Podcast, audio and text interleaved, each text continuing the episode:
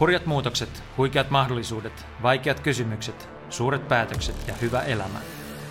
10 Finland podcast tuo seuraasi Suomen tulevaisuuden tekijät, näkijät ja etsijät. Isäntänä Jaakko Tapaninen.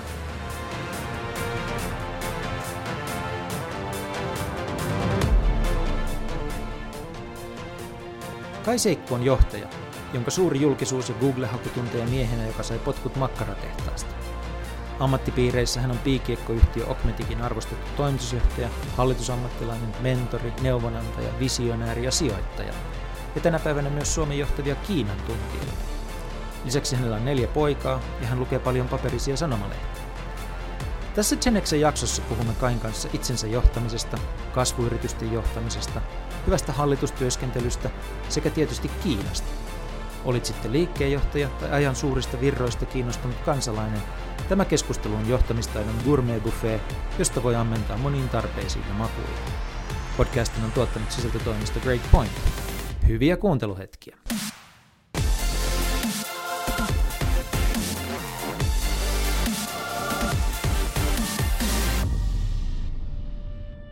Kai, tervetuloa ohjelmaan.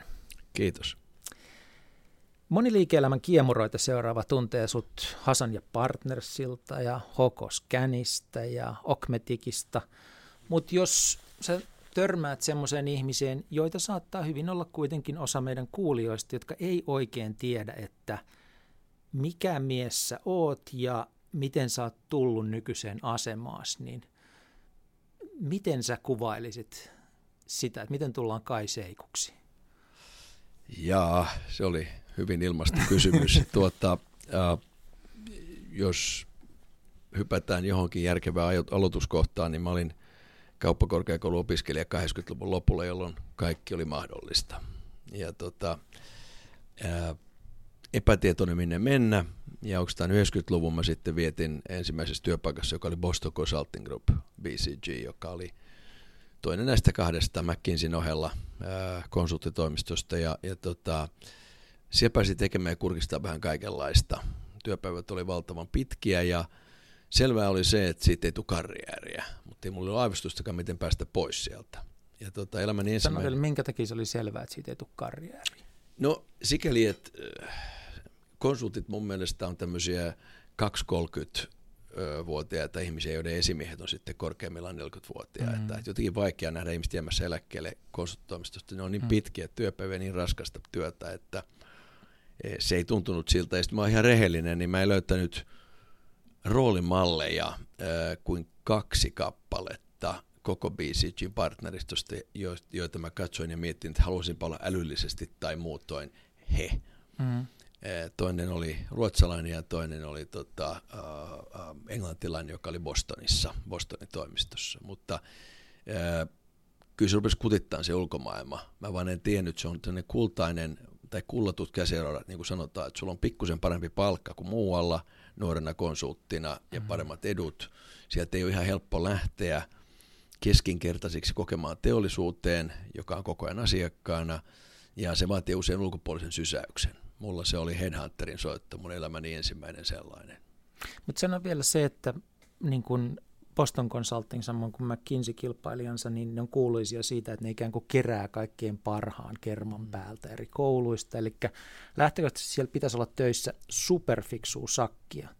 Ja sitten sä kuitenkin sanot, että sä löysit vain niin kuin koko organisaatiosta kaksi ihmistä, jotka oli sillä tavalla niin kuin kiinnostavia ja arvostusta sussa herättäviä, että sä olisit niiden kanssa nimenomaan halunnut tehdä töitä. Et miten tämä niin kuin sopii yhteen? Tuo oli ehkä vähän tiukasti määritelty, että, että kyllä mä löysin monta sellaista, joiden kanssa tehdä töitä ja, ja erittäin fiksuja mm. ihmisiä, mutta pari tämmöistä esikuvaa, jotka, jossa mä näin itseni okay, okay. ideaalisessa keississä. Mutta tota, jos sä palkkaat maksimissaan 25-vuotiaita CVn perusteella, niin ne on vielä aika nuppuja. Sun on vaikea sanoa, miten se ihminen kukoistaa ja mihin se suuntautuu ja näin poispäin. Että tota, ja konsulttitoimistot ja investointipankit näyttäytyy – kauppatieteitä tai vaikka tuotantotaloutta opiskeleville nuorille huomattavasti koko ajan suurempina ja ainutlaatuisempina. Okay. Eli se on tämmöinen illuusio, mikä syntyy siitä, että niillä on arvokkaammat, kalleimmat puvut päällä ja ne tulee ja ne tarjoaa, tarjoaa tota, tyylikkäimmät tarjoulut opiskelijoille ja tota, ottaa sut vakavissaan näissä mm, tilaisuuksissa, mm. mitä esimerkiksi teollisuus ei tee, koska siellä pitkä linjaa arvostetaan eri tavalla.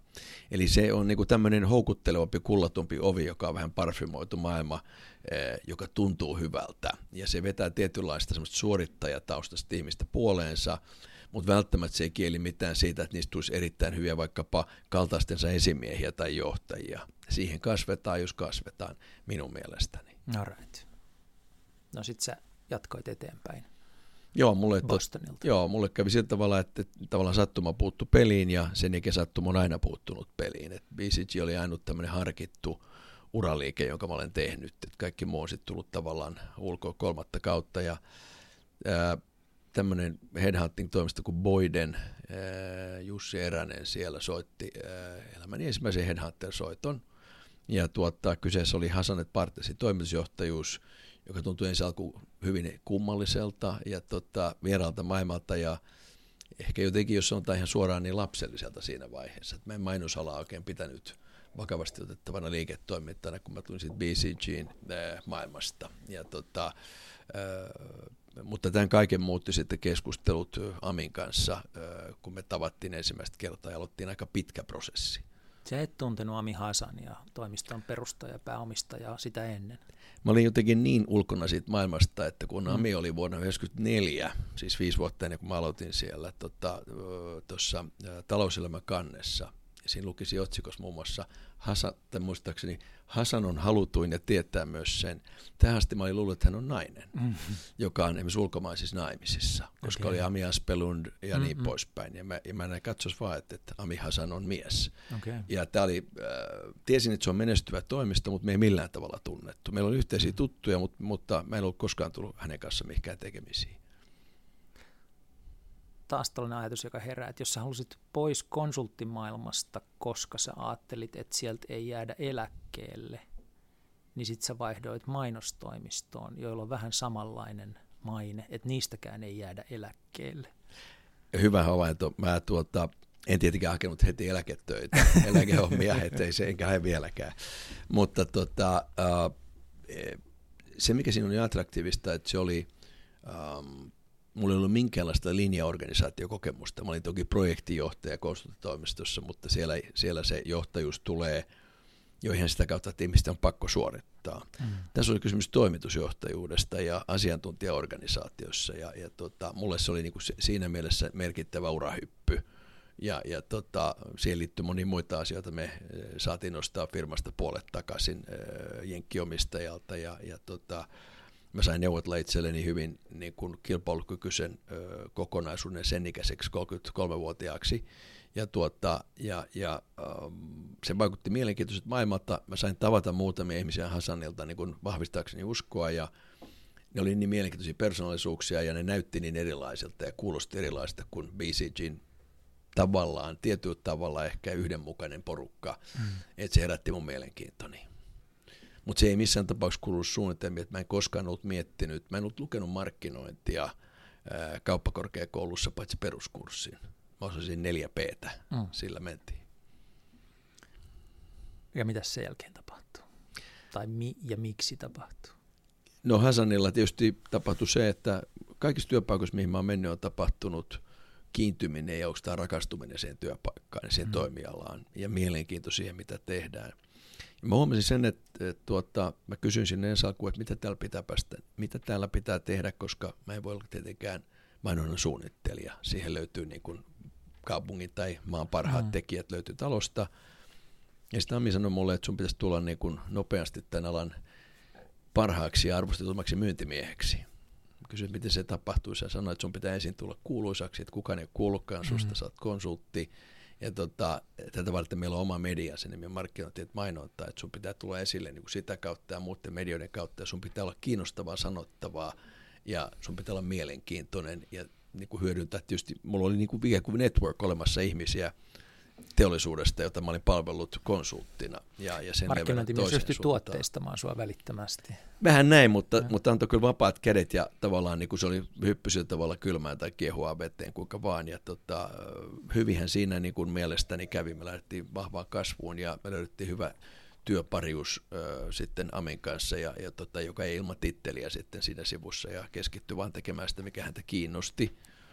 Ja tota, sitten tämä johti niin kuin profiilin nousuun tietysti alalla ja pikkuhiljaa myös liike-elämästä mä sain ensimmäisen hallituspaikan siitä niin kuin itse asiassa kaksi vuotta myöhemmin, joka oli heti pörssiyhtiössä ja, ja tuota, siitä tämä pikkuhiljaa lähti liikkeelle. Entäs miten tarina jatkuu siitä eteenpäin, kun mä kysyin, miten tullaan Kai Seikuksi, niin, niin joo, miten, se, joo. miten se jatkuu sitten? No se jatkuu sillä, sillä tavalla, että, että tuota, sitten rupesi niin kun nämä headhunterit noteeraamaan enemmänkin ja mohatti erilaisiin niin tehtäviin, tai siis olin mukana hauissa, mutta en mm. muutamaan päässyt, ja sitten tuli, sitten tuli niin kuin HK Ruokatalo, ää, ja, ja tota, jonka mä itse asiassa tunsin 90-luvun puolivälistä, mä olin tehnyt sinne konsulttiprojektin yhden kappaleen, Joo. että tunsin Simo, Simo Palokankaan ja ja silloista johtoa, no hän ei tietenkään ollut hakemassa seuraajansa, vaan hallitus, ja se meni sitten maaliin ja, ja päädyin sinne ja, ja tuota noin, niin lähdin aika hurjalla nuoren miehen vimmalla uudistamaan ää, tämmöistä vanhaa ruokataloa, ja. jolla on jolla to, ilman, ilman siihen liittyviä juuria, ei sellainen niin kuin viikissä tapahtunutta koulutusta, ei maanviljelytaustaa, eikä oikeastaan mitään networkia sillä puolella, mutta mut toimitusjohtajan mandaatilla ja, ja se oli erittäin, erittäin mielenkiintoista ja, ja tota, vauhdikasta aikaa, että neljäs vuodessa ehti tapahtua paljon. Ja sitten kuitenkin kävi niin, että tuota, mä nyt tulkitsen sen asian itse siten, että mun etenemisvauhti oli muutama kertaa liian nopea. Ja, tota, ja ehkä semmoinen niin kuin yksi oppi, oppi, mikä siitä oli haettavissa, oli se, että, että omistajan sitoutuminen siihen, mitä toimiva johto tekee, niin sillä asialla mä en itselleni vaan ottaa niin kuin täydellistä kouluarvosanaa. Että, että aina siinä käy joskus niin, että se on, tavallaan se yhteys katkeaa ja silloin se on selvä asia, että sen oppii kantapään kautta, että silloin toimitusjohtaja lähtee ja vaihdetaan johtoa omistajan mielestä sopivampaan, mitä se ikinä tarkoittaakaan. Käyttäisit se tuossa yhteydessä, että välttämättä itse mutta siitä ilmiöstä sanaa hybris, siis se, että toimitusjohtaja on niin täynnä itseänsä ja vauhtiansa ja niin edelleen, että se lakkaa kuuntelemasta omistajaa. No mä sanotaan, että, että mun on vaikea arvioida mitään muuta kuin itseäni. Um, mä oon kysynyt jälkeenpäin asia, niin kuin ystäviltä tai ihmistä, jotka tuntee minut, että oliko minussa, niin kuin, en nyt sanaa hybris käyttänyt, mutta oliko, niin kuin, mikä on se niin kuin ilmentyminen. Ää, mä en tietenkään itse aistinut tai kokenut, että mä en olisi vaikkapa kommunikoinut omistajan mm. kanssa. Mielestäni mä tein hallitukseen päin kaiken sen, mitä pitääkin, mutta tuolla on laajemmat taustajoukot. Niin, siinä on aika monimutkainen omistus. Siinä on monimutkainen, siinä on niin kolmiportainen omistus, siellä on osuuskunta taustalla ja näin poispäin. Ja, ja tuota, uh, paljonhan siinä saatiin tehtyä, että saatiin niin kuin isot saneeraukset tehtyä, saatiin yrityskauppa tehtyä ja vietyä niin kuin yritystä tienattyyn suuntaan. Se sitouttamisproseduuri oli mulle silloin, se on ehkä vieläkin vähän epäselvä, että millä tavalla mennään juurevasti ihan se niin kuin lopullisiin osuuskunnan jäseniin asti ja tavoitetaan, tavoitetaan heidät. Mutta tietyllä tavalla niin kuin on selvä asia, että, että kaikki nämä johtamiseen liittyvät asiat, muun muassa tuo, suunta, tuo suunta ja tuo sidosryhmä, niin sen oppii kokemuksen kautta. Että, että kaikki on kokemusta ja tuota, en mä tiedä, oliko hybris oikea termi ollenkaan, että tuota, yhtiöhän sai hyviä tuloksia aikaiseksi. Meille tulisi niin kuin erittäin haastavia asioita lautaselle vuonna 2008. Niistä oltiin selviämässä ja klaaraamassa, mutta sillä hetkellä tämän omistajan niin kuin usko mm, loppui. Mm, mm. Ennen kuin mennään eteenpäin, niin sellainen mielenkiintoinen detalji, että kun lähtee googlailemaan sua, mm. niin ensimmäinen ja taitaa toinenkin sivu tulla pelkästään HK. Ja sitten on vähän sellainen olo, että niin kuin sun jotenkin tällainen digitaalinen jalanjälki aika lailla loppuu sinne HKlle.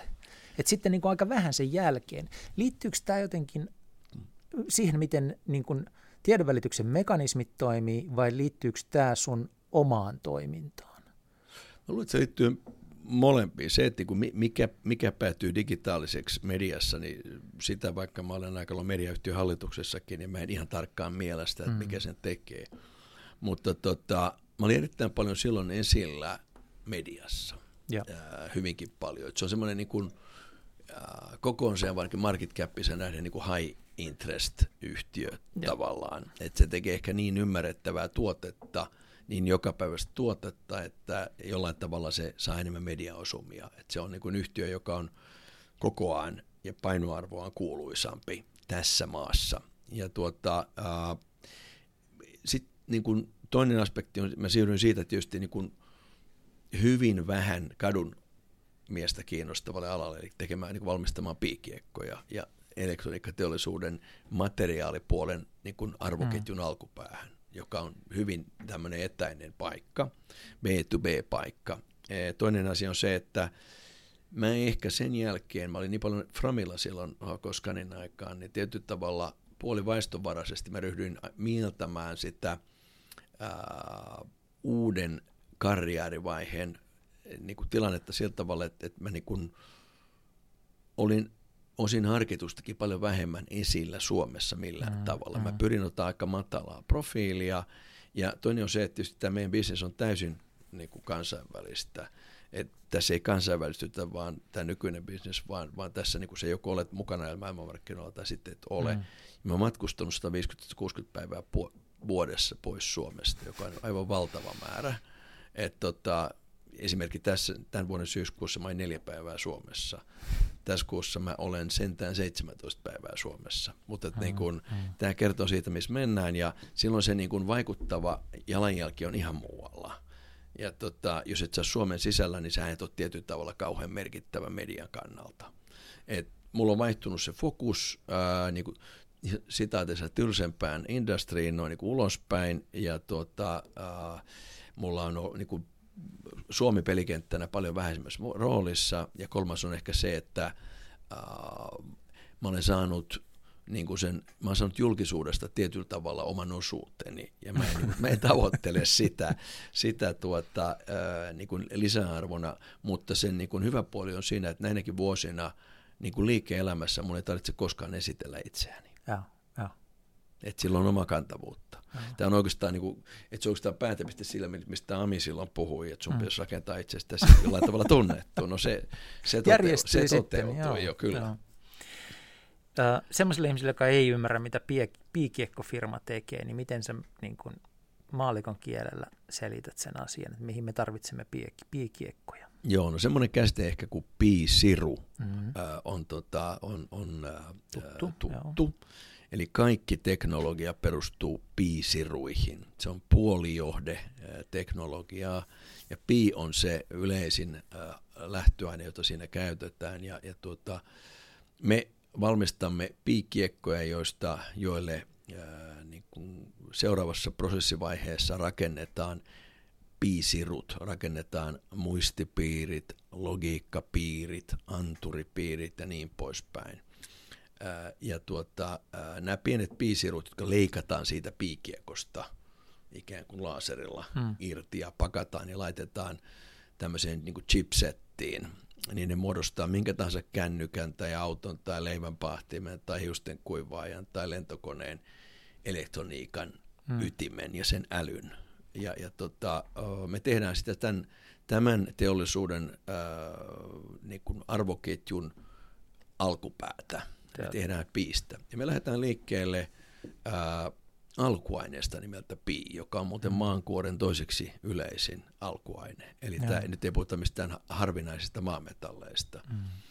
Ja tämä meidän alkuaine on, on tota, lähtökohta on puhdistettua piitä. Se ei ole 9-11, vaan 11-9 piitä, jos, joka tarkoittaa, että Nimot 9 on niin kuin puhtauden merkkinä, että se on niin puhdasta alkuainetta mm. pii josta mistä lähdetään työstämään niitä piikkiekkoja ja niihin seostetaan muita alkuaineita. Siinä käydään hyvin monimutkaisia prosessivaiheita, mennään niin kuin puhtaasta niin kuin metallin tuoksesta, metalliteollisuudesta aina mm. tämmöisen clean roomiin ja avaruuspukutyyppisiin ja. tota, varusteisiin ja, ja tota, lähetetään sitten näitä hyvin räätälöityjä piikiekkoja – suurille toimijoille, mm, Texas Instrumentsille, Infineonille, Toshiballe, niin poispäin, näille niin kuin suurille tekijöille, jotka sitten valmistaa älyä, piisiruja, ja. johon kaikki teknologia perustuu.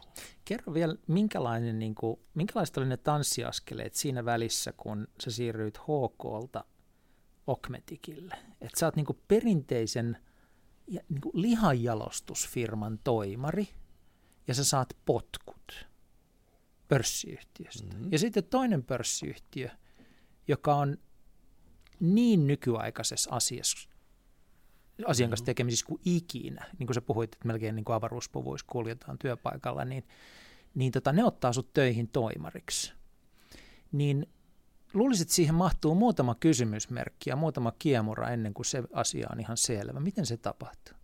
No se tapahtui silleen, että tietysti kun, kun tulee tommonen, kun työsuhde päättyy ja se ei pääty niin kuin omista lähtökohdista, niin sitten sä mietit no. siinä, mä olin sopivan ikäinen, mä olin uudelleen työllistettävässä iässä, joka tänä päivänä ei ole itsestään selvää, jos no. yhtäkkiä lento katkeaa ja mä olin silloin 43-vuotias. Ja tuota, niin kuin ikääni nähden suhteellisen kokenut, ja mulla oli jo toimitusjohtaja vuosia takana niin kymmenen. Mm. Ää, ja tietysti erilaiset hallitustehtävää sun muuta vastaavaa. Ja tuota, sitten se mietti, mitä tekisi seuraavaksi. Ja, ja tietysti niin kun ensa, sun pöydälle tulee kaikenlaista optiota. Ja mulle tämä oli käytännössä 12 kuukauden mittainen niin kun ei itse valittu sapatti, johon liittyy erilaisia keskusteluita ja, ja lopulta sitten niin kun päädyin tuonne se on tietysti valitsijoiden silmissä, että minkä takia ne valitsi. Täytyy muistaa, että mä en ollut liha-alan asiantuntija myöskään. Mm-hmm. Sinne. Etkä mainonnan suhteen. mainonnan suhteen. Että niin. Niin kuin, jos se valkopäinen kysymys, miten tullaan kai seikuksi, niin, niin tota, mennään ennakkoluottomasti tehtävästä toiseen ja hyväksytään se, että lähdetään aina liikkeelle siitä, että jos mennään uudelle alalle, että, että ei ole sellaista syvää ammattitaitoa, joka tulee pitkästä elinikäisestä kaarasta jollain toimialalla. Mutta se, miten päädyttiin tuolle alalle, niin oli se, että tuota, ää, tässä oli yhtiö, joka oli ää, hyvin hoidettu. Se oli vanha osa Outokumpoa, se oli päästetty pörssiin vuonna 2000, kun se ei enää ollut niin omistajansa korebisnestä. Sen tulevaisuus oli vähän epäselvää, että mihin sitä haluttiin viedä, ja sitä oli niin kuin varsin konservatiivisesti ohjattu, ää, ja, ja sille haluttiin – siellä oli tämmöinen aktivistiomistaja tullut mukaan, oli tullut hallituksen mm. puheenjohtajaksi. Hän halusi siihen uutta kulmakerrointa ja hän halusi, äh, ehkä hänelle oli melkein arvo sinänsä, että ihminen ei tule niin kuin tältä suppelta mm. alalta, mm. vaan tulee, äh, tulee ilman siihen liittyviä ehkä niin kuin ennakkoajatuksia ja, ja tulee niin kuin kaupallisella otteella. Eli, eli siellähän meillähän on niin kuin valtava määrä Meillä on tekniikan tohtoreita runsaasti, meillä on tietysti niin kuin koulutettuja diplomi-insinöörejä, insinööriosaaminen, mikä on niin kuin yhtiön ydintä, on erittäin syvää. Eli katsottiin, että halutaankin itse asiassa toisen tyyppinen toimitusjohtaja, joka tuo siihen jotakin uutta ja joka vie firman kasvuun. Ja tähän kohtaan mä sitten sovin kuvioihin, niin mä olin mm. sopivasti tarjolla siinä vaiheessa. Ja lisäksi mä itse sain silloin niin kuin, pyydettyä sitä, mä olisin siitä lähtien olisi halunnut omistaa niin kuin yhtiöitä, missä mä oon mukana olla niin kuin ikään kuin, yeah. ja mulle suunnattiin osakeanti ja, ja, tuota, ja onko tämä niin ollut mun niin kuin kantava periaate se, että mun pitää omistaa jonkin verran työ, omaa työpaikkaani tai jotain hallitusyhtiöitä, missä mä hallituksena ja poispäin, että olla aina mukana niin kuin omilla sijoituksilla siellä. Ja nämä kohtas, mä, mulle se oli sikäli hyppy tuntemattoма, että mä en tiennyt, mun oli mahdoton etukäteen tietää, että miten mä tällä toimialalla pärjään ja miten mä siihen kiinnyn. Mutta mm. aivan sama kaikilla muissa aikaisemminkin. Mä kiinnyisin erittäin voimakkaasti. Ja se tempas mut mukaansa. Koska mä näin sen tietysti paitsi piikkiekon valmistuksena, niin mä koen olevani elektroniikateollisuudessa laajasti määritellen. Ja siinä arvoketjus mukana, joka tuottaa meille kännyköitä ja autoja ja, ja tota, vaikkapa Yhdysvaltain ja Kiinan avaruusohjelmat ja, ja, ja, ja kaikkea mahdollista, mitä siihen mahtuu teknologiassa mukaan. Ja teknologian määrähän maailmassa kasvaa jatkuvasti. Sitten tietysti niin kuin 20-luvulla tullaan näkemään taas aivan uusia alueita, missä se muuttaa meidän elämää. No, meillä on piitä kai ihan kaikessa. Ihan kaikkialla, joo, joo, kyllä. Me vielä toi detalji, että miksi sulle on niin tärkeää omistaa sitä yritystä, jossa sä oot töissä – niin kuin oikeasti mm. sijoittaa siihen omia mm. rahoja tässä tapauksessa. Että se on vähän eri asia kuin, että rakennetaan optio-ohjelmaa, vähän kannusteita. Niin miksi näin?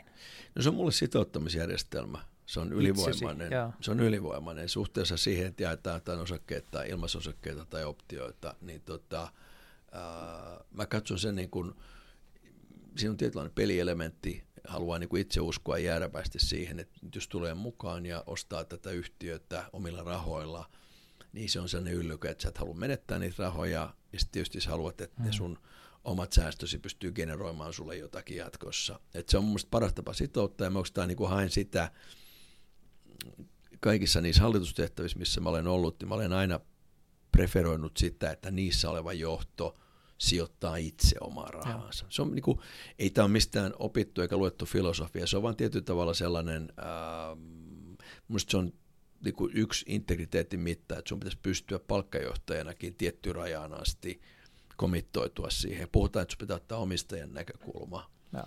Niin tämä on ehkä kaikkein konkreettisin tapa niin se ei tuu, se. jos annetaan ilmaiseksi optioita, se omistajan näkökulma Ei se tuu, vielä. vaikka joskus sanotaan, että se on tavallaan, että täältä vaan sä näet hmm. asiat omistajan silmiin, mutta se on eri asia. Omistaminen omistaj... on sitä, että sijoitetaan rahaa johonkin. Ja mä tavallaan Joo. arvostan näitä. Suomessa on tosi vähän opit, niin kuin syvää pitkää omistusta ja monen polven niin kuin tavallaan hmm. sen tyyppistä kapitalismia, mutta mä oon ollut tekemisissä joidenkin per, perheyhtiöiden kanssa ja, ja tota, mä kunnioitan noin niin kuin kollektiivisesti sitä omistajuutta. No. Sitä, että he katsoo, että ne rahat, ää, ei se, että he tienaas, ei, ei perheet mun kokemuksen mukaan viisikertaistamassa rahansa, vaan he miettii, missä se raha ei ainakaan niin kuin hukata, missä no. se säilyy, missä se on jotenkin järkevässä käytössä. Ja se on semmoista vastuullisuutta, mitä tota, että et Suomessa ehkä käsitellään niin kuin omistajuutta – se tulkitaan ja ymmärretään helposti väärin. Mutta se on aika vastuullista. Parhaimmillaan, jos varsinkin tuommoinen teolliseen tai kaupalliseen toimintaan liittyvä omistaminen, niin sitä ei nähdä mahdollistajana. Sen hyveitä ei nähdä ja mä en ole millään tavalla yksi heistä, mutta mm. pienellä tavalla niin, niin tota, mä pyrin niin kuin simuloimaan tätä mallia, Joo. että ollaan samassa veneessä. Joo, ja siellä on siis oikeasti ihmisiä, jotka miettii kolmen sukupolven päähän, että Kyllä. mitä näille rahoille Joo. tapahtuu. Ja ja tuota, se on niin kuin yksi tulkinta vastuullisuudesta sekin. Se on sitä. Palataan Okmetik, Okmetikkiin hmm. kohta, äh, koska sitten tuota, seikkailu jatkuu ja se myytiin Kiinaan ja, ja tuota, puhutaan siitä, mitä sitten tapahtui, mutta päästiin vähän tähän niin kuin johtamiseen kiinni, niin puhutaan hetki, hetki johtamisesta ja ensimmäinen siinä niin kuin heräävä kysymys liittyy kyllä siihen, että miten sä oikein johdat itseäsi, että jos sä oot 150 päivää vuodessa matkalla. Mm-hmm. Sä oot yrityksen toimitusjohtaja, sä oot National Silicon Industry Groupin johtaja Shanghaissa, mm-hmm. sä oot useammassa hallituksessa mm-hmm. hallitusammattilaisena, sä oot sijoittaja, sä oot mm-hmm. sijoitusyhtiöiden neuvonantaja. Kaiken päälle sulla on perhe, johon kuuluu kolme, po- neljä poikaa.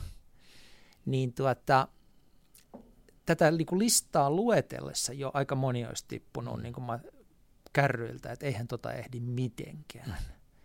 Niin miten, miten sä oikein ehdit, tai miten sä organisoit aikaas elämääsi, jotta tämä kaikki on mahdollista? Ehkä tuossa voisi vielä sanoa sen lisäksi, että mä en ole välttämättä kauhean hyvä oman ajan organisoija. No tämäkin on tärkeä tieto. Et, et, et, tota, ja mulla ei ole mitään systeemiä eikä järjestelmää. Et, tota, uh, mutta tietyllä tavalla mä luulen, että, että minun on opittu suhtautumaan eri tahoilla. Mm. Että osittain niin tämmöinen tapa elää koettelee toki niin kuin muiden kärsivällisyyttä. Eli äh, jos lähdetään tärkeimmästä, niin perhe on oppinut suhtautumaan siihen, että se on paikalla tai se ei ole paikalla. Mm. Ja, ja, ja tota, onhan sinulla tänä päivänä puhelimia sun muita, mutta niin kuin läsnäolo – ja näin poispäin. No siihen liittyy tietynlaiset ajan priorisoinnit silloin, kun on, silloin, kun on paikalla. Ja, ja tota, siihen, liittyy, siihen liittyy se, että miten sitä aikaansa viettää vapaa-aikaansa. Että onko sitten niin jatkuvasti kaikissa riennoissa mukana vai keskittyykö sitten niin kuin tavallaan perhe ja omiin oloihinsa, kun on ikään kuin kotona. Se on niin kuin yksi asia. Mutta sitten mitä tulee tähän muun tekemiseen, niin kyllähän mä olen äh,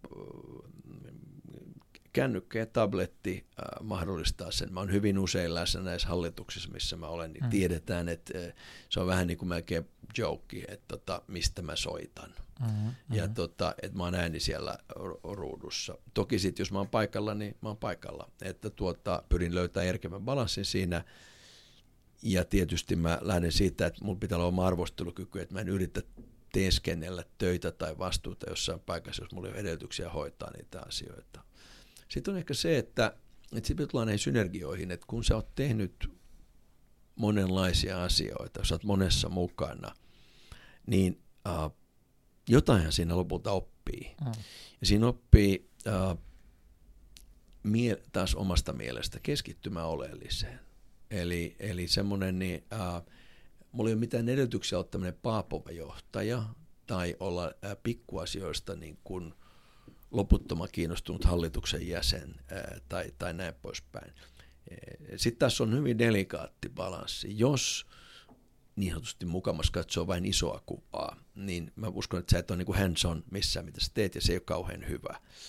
Eli sun pitää oppia tiettyä suoraviivaisuutta, reaktiivisuutta, sun pitää olla tavallaan aina niin kuin ajatus päällä, sun pitää olla aina töissä, vaikka sä olet vapaa-ajalla. Mm. Että sä aika herkästi katsot, että mitä tapahtuu sun kännykässä, jos sun pitää reagoida johonkin, sä teet sen niin kuin nopeasti, etkä siltä että minulla on nyt vapaa-aikaa kuusi tuntia, että en aio tehdä yhtään mitään. Tämmöistä mulla ei ole ollut, mutta mä en koe olevani kolonialisoitu ihminen. Mm-hmm. Eli tämä ei häiritse minua. Mä niin kuin, äh, ehkä mä oon tietyllä tavalla tämmöinen, äh, mä tarvitsen ärsykkeitä, jotta mä jaksan kiinnostua asioista.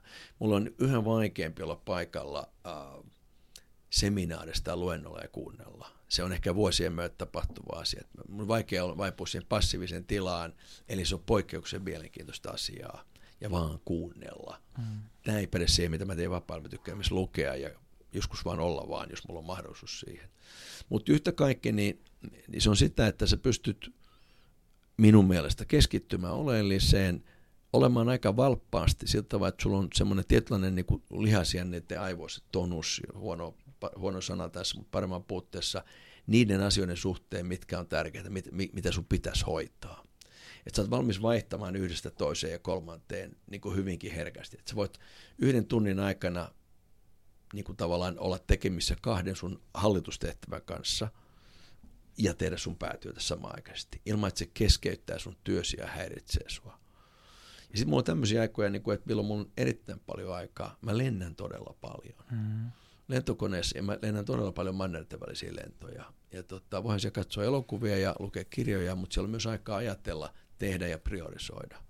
Ja se tapahtuu sille puoli automaattisesti. Ja toinen on se, että alitajunta mulla on aina järjestänyt asiat sillä tavalla, että asiat, jotka on epäselviä, niin tuntuu, että on selkeät seuraavana aamuna.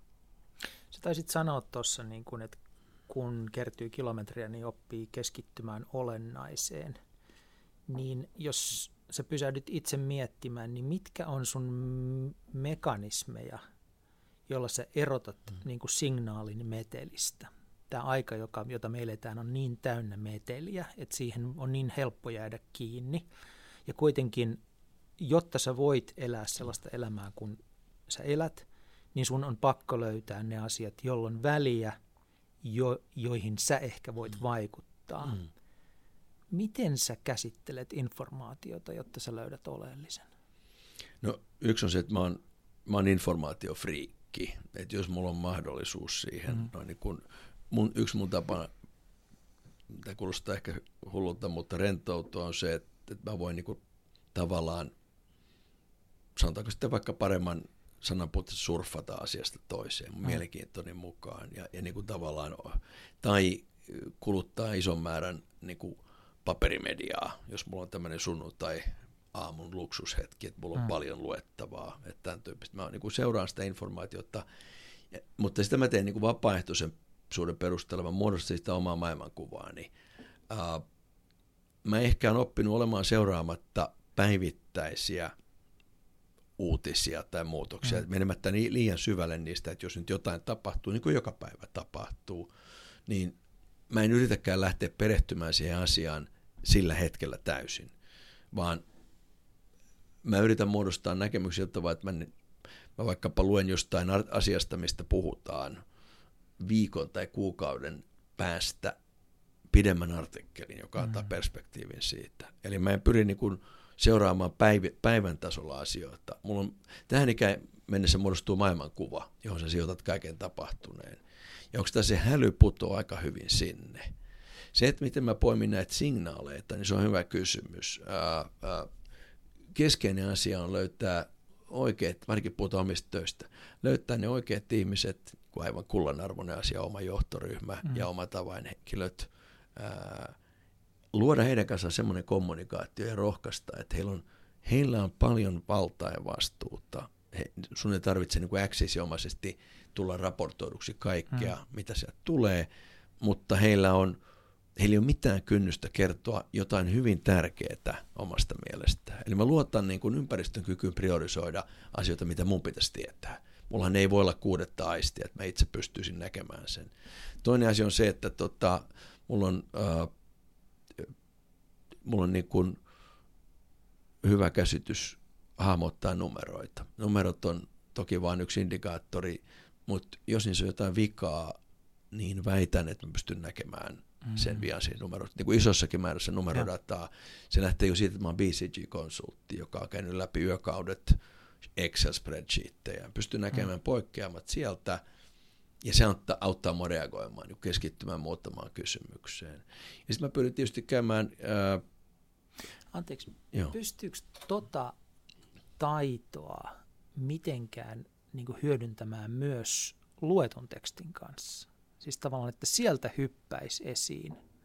Sä oot taitava numeroiden kanssa. Jos siellä Joo. on niin joku killissä, niin sä huomaat sen. Joo.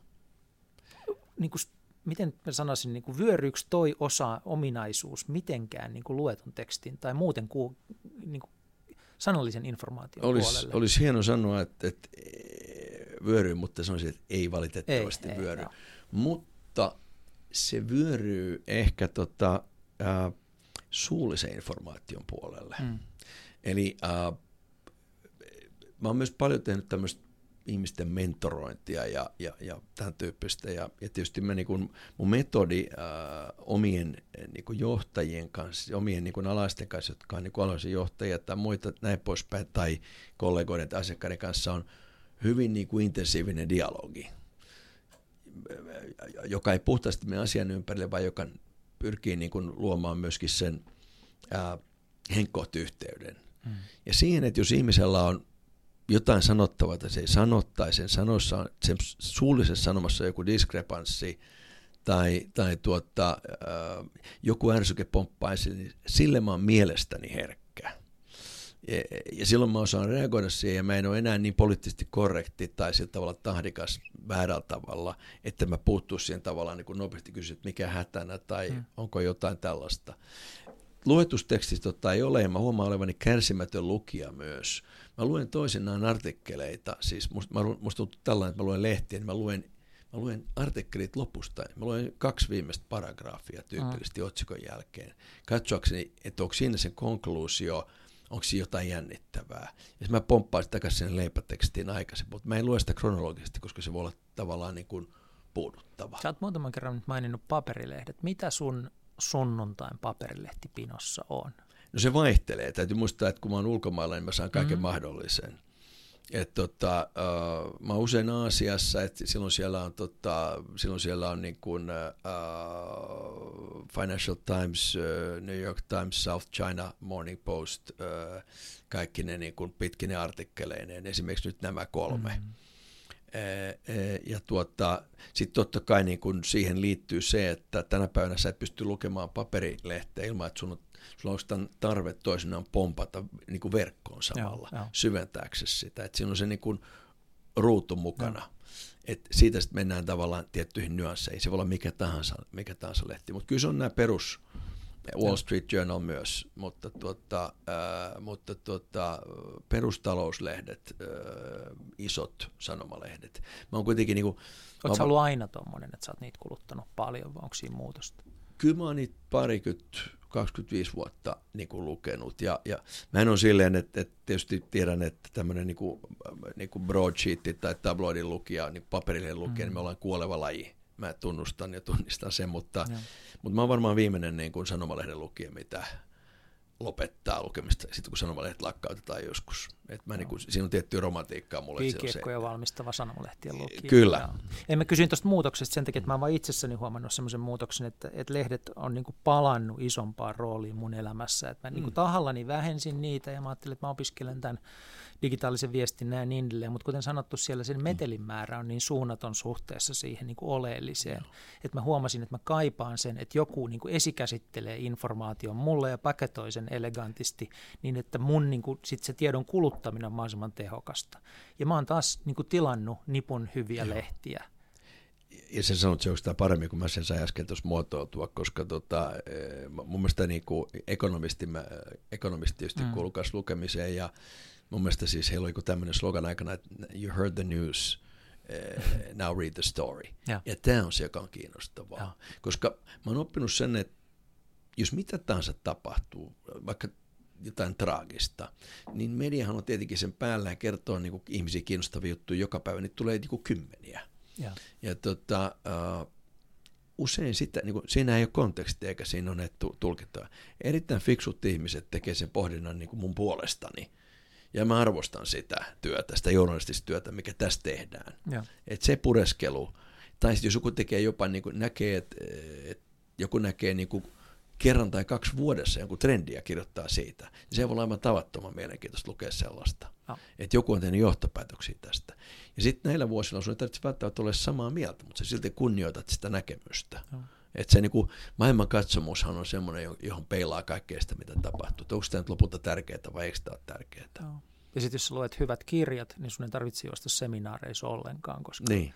ne, niin. niissä vaan käsitellään pinnallisesti samoja asioita, jotka Se kirjassa se käsitelty on, hyvin. se on käytännössä näin. Joo. Tota,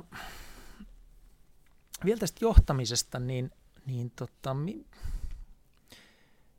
siis se, mikä niin, niin kovasti kiinnostaa, on se, että niin kuin sä oot johtanut monenlaisia firmoja hyvin erilaisissa bisneksissä ja sitten niin kuin kasvanut johtajana, niin, niin, tuota, jos, niin se niin kuin ydinkysymys on se, että miten sun johtamistyyli on matkan varrella muuttunut? Jos sä ajattelet, että sä aloitit Hasanissa mm. ensimmäistä kertaa johtajana ja sit sä oot tehnyt kovin erilaisia asioita ja mentoroinut johtajia ja ollut hallituksissa ja niin edelleen, niin mä tiedän, että tämä on vaikea kysymys, mm. mutta pystyt sä niin muotoilemaan jotenkin sen, että miten sä oot kasvanut johtajana? Mä luulen, että se on pitkälti sitä, että löytää sen ammatillisen itsetuntonsa puhun itsestäni, niin mm. tuota, siitä, että, että sulla on tietysti riittävä substanssiosaaminen siitä, mitä sä teet. Se niin kuin vaatii, että sä pääset vähän sisään toimialalle, mutta äh, sitten sä löydät itsesi johtajana äh, siten, että kun se ammatillinen itsetunto nousee riittävän, riittävän pitkälle, niin se vähän, niin kuin mä koen, mä oon palannut juurilleni. Mä oon taas se ihminen, paljon lähempänä sitä ihmistä, joka mä olin 20-vuotiaana. Äh, mutta mä oon rehellinen sille niin kuin itselleni siinä, että mä en yritä olla missään roolissa. Mm, mm. Että se rooli sulaa pois, johtamisen rooli. Joo. Ja sen jälkeen hyväksyt sitä, että tämä miten minä johdan on mun tapani johtaa. Mutta se, että mä suosittelen täsmälleen tätä samaa jollekin muulle, niin se voi olla ihan väärä resepti. Mm, Ihminen on eri persoona. Ja tuota, äh, kyllä mulla se niin kuin, äh, mulla on tämmöistä asiat kuin ähm, rehellisyys sen substanssin suhteen, ää, ää, maneerien häviäminen, oman tämmöisen ää, ää, niin johtajan roolin tavoitte, tavoitteleminen, sen niin kuin poistuminen ja, ja paluu tavallaan juurille on se, että se on niin kuin pelkistänyt sitä suorittamista. Ja tämä on ehkä se isoin muutos. Mun on niin kuin paljon luontevaa olla tässä roolissa, kun mä en enää koe, että mä oon semmoisessa työtehtävässä. Mä oon enemmän mm. oma itseni plus se kokemus, mikä tässä on tullut. Ja se on ehkä sitä, mitä mä yritän vapauttaa muissakin, oli sitten mentoroitavia ihmisiä tai oman johtoryhmän jäseniä tai muita, että, että he niin kuin etenee omilla vahvuuksillaan se ja tekee sitä, sitä omaa työtänsä. Ja jos mä ymmärsin oikein, niin kuin unohtaa roolit ja unohtaa niin kuin ulkoa tulevat käsitykset siitä, että minkälainen johtajan pitäisi olla. Juuri näin. Et tavallaan... Äh, en, tämä ehkä huono rinnastus, mutta on aika luonteva ottaa oma rooli itse kullakin meistä kaveripiirissä hmm. tai perheenparissa. Joo. Ei ole mikään ongelma, että ihmiset on niin kuin, äh, ihmiset käyttäytyy jossain ympäristössä sellaisena kuin he ovat luontevasti. Niin musta sama rentous pitäisi pystyä löytämään siihen johtajan tekemiseen.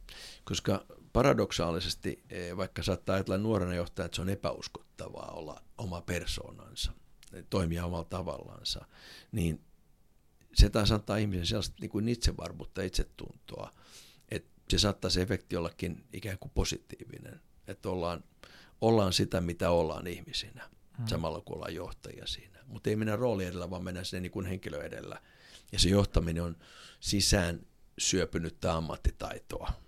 Että sä ymmärrät toki, mitä se tarkoittaa, mitä vastuuta se tarkoittaa ja näin poispäin. Mä en tiedä, onko tässä mitään järkeä näin niin kuin vastauksena sulle? No on, mutta, mutta että, jos mä kysyn vielä vähän samaa niin kuin siitä näkökulmasta, että sä kävit kauppiksen, sä olit Bostonilla, se niin kuin perusasiat sä varmaan osasit jo, niin kuin sä menit niin kuin toimitusjohtajan hommiin.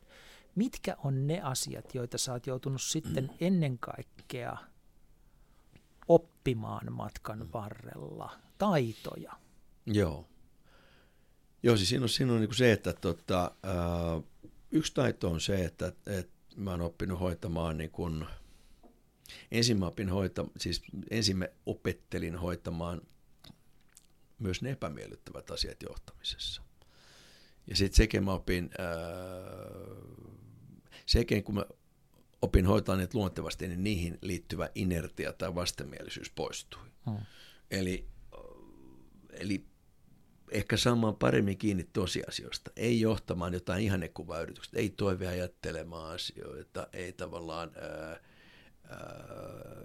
johtamaan jostain omasta fiksutusta mielikuvasta, vaan mm. olla niin kuin avoimempi mieli sille, mitä tapahtuu, ää, mieltää tilannekuva paremmin ää, kuin, mitä, kuin mitä mm. alkaa päälle. Mm. Et, et ne on ehkä tämmöisiä tämmöisiä niin kuin muutoksia, mitä on tapahtunut ajan, ajanolon myötä.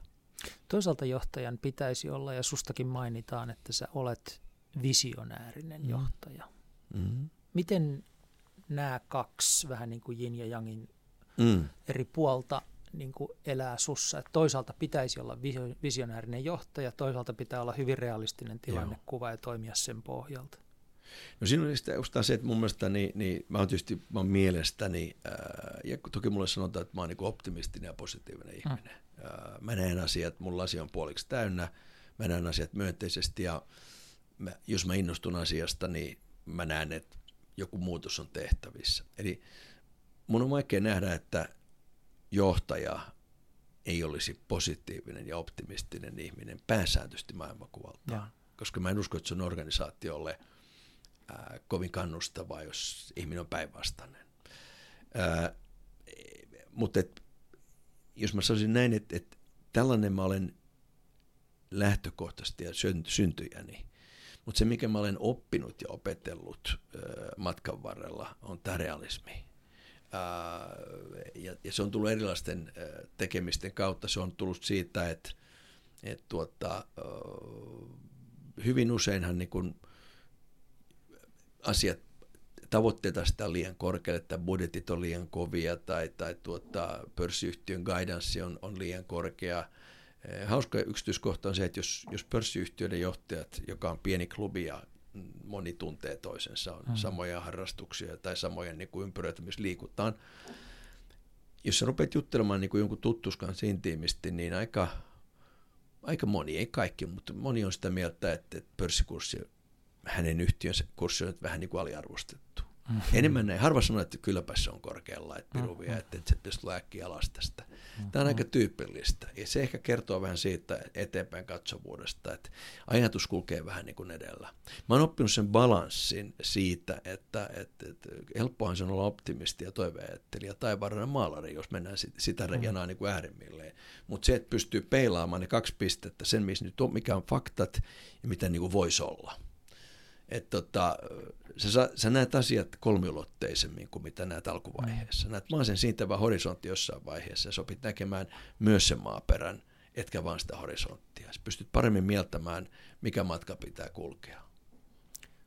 Vaikein asia yritysten rakentamisessa ja, ja tuota, johtamisessa on usein oikeiden ihmisten valitseminen. Mitä elämä on opettanut sulle siitä? No kyllä se on opettanut. Et se on edelleen vaikeaa. Se on, se, se, on, se on aina vaikeaa ja tuohon ei ole mitään reseptiä. Ja, ja tota, mä olen onnistunut ja mä olen epäonnistunut.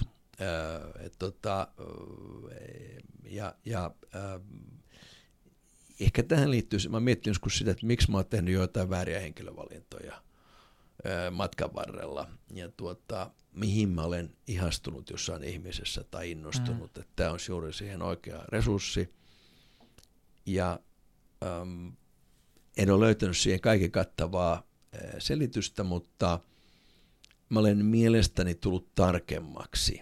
Ä, ja, ja mä oon ryhtynyt tässäkin asiassa ehkä katsomaan sitä, että mä en vaan halua, niin kuin, mä en näe ihmisessä niitä asioita, että mä haluan nähdä, mm-hmm. vaan mä näen sen toisen puolen. Ja ehkä mun niin kuin haastatteluiden, jos menee, puhutaan työhaastattelusta, ja. niiden sisältö on muuttunut tahdikkaaksi, mutta viiltävämmäksi. Et ne asiat, mitä ei... Sä et enää yritä tehdä vaikutusta niihin Mä en nyt enää tiedä vaikutuksia, myydään vaan sitä työtä ja, ja, ja osoittaa, että itse, että täällä on erinomainen henkilö, että liityypä tähän joukkoon, vaan tota, tietysti tänä päivänä niin kuin pitää olla, ja niin kuin aina pitää olla niin kuin hyvin korrekti siitä, miten itsensä ilmaisee. Mutta ne kysymykset, mitkä niin kuin mietti pitäisi kysyä, mutta ei ehkä tohdi kysyä, niin mä kysyn nykyään selkeästi. Ja mä yritän saada niillä myös syvyyttä niihin tilanteisiin ensin niin kuin kunnolla. Että, ja mä, tai mä sanon ääneen siinä niin kuin haastattelussa, öö, ei se aikana mä pinin sitä ratkaisua vähän niin kuin yllätyksenä mm. selkäni takana. Mä sanon silleen, että, että okei, että mä oon vakuuttunut sinussa niin kuin näistä kahdesta ominaisuudesta, mutta tämä on tärkeä asia. Tämä toinen asia, tota, josta mä en ole vakuuttunut, tästä mä oon suorastaan epäilevän, että onko sulla tämmöisiä ominaisuuksia. Että sanon sen tässä niin kuin ääneen. Mm-hmm.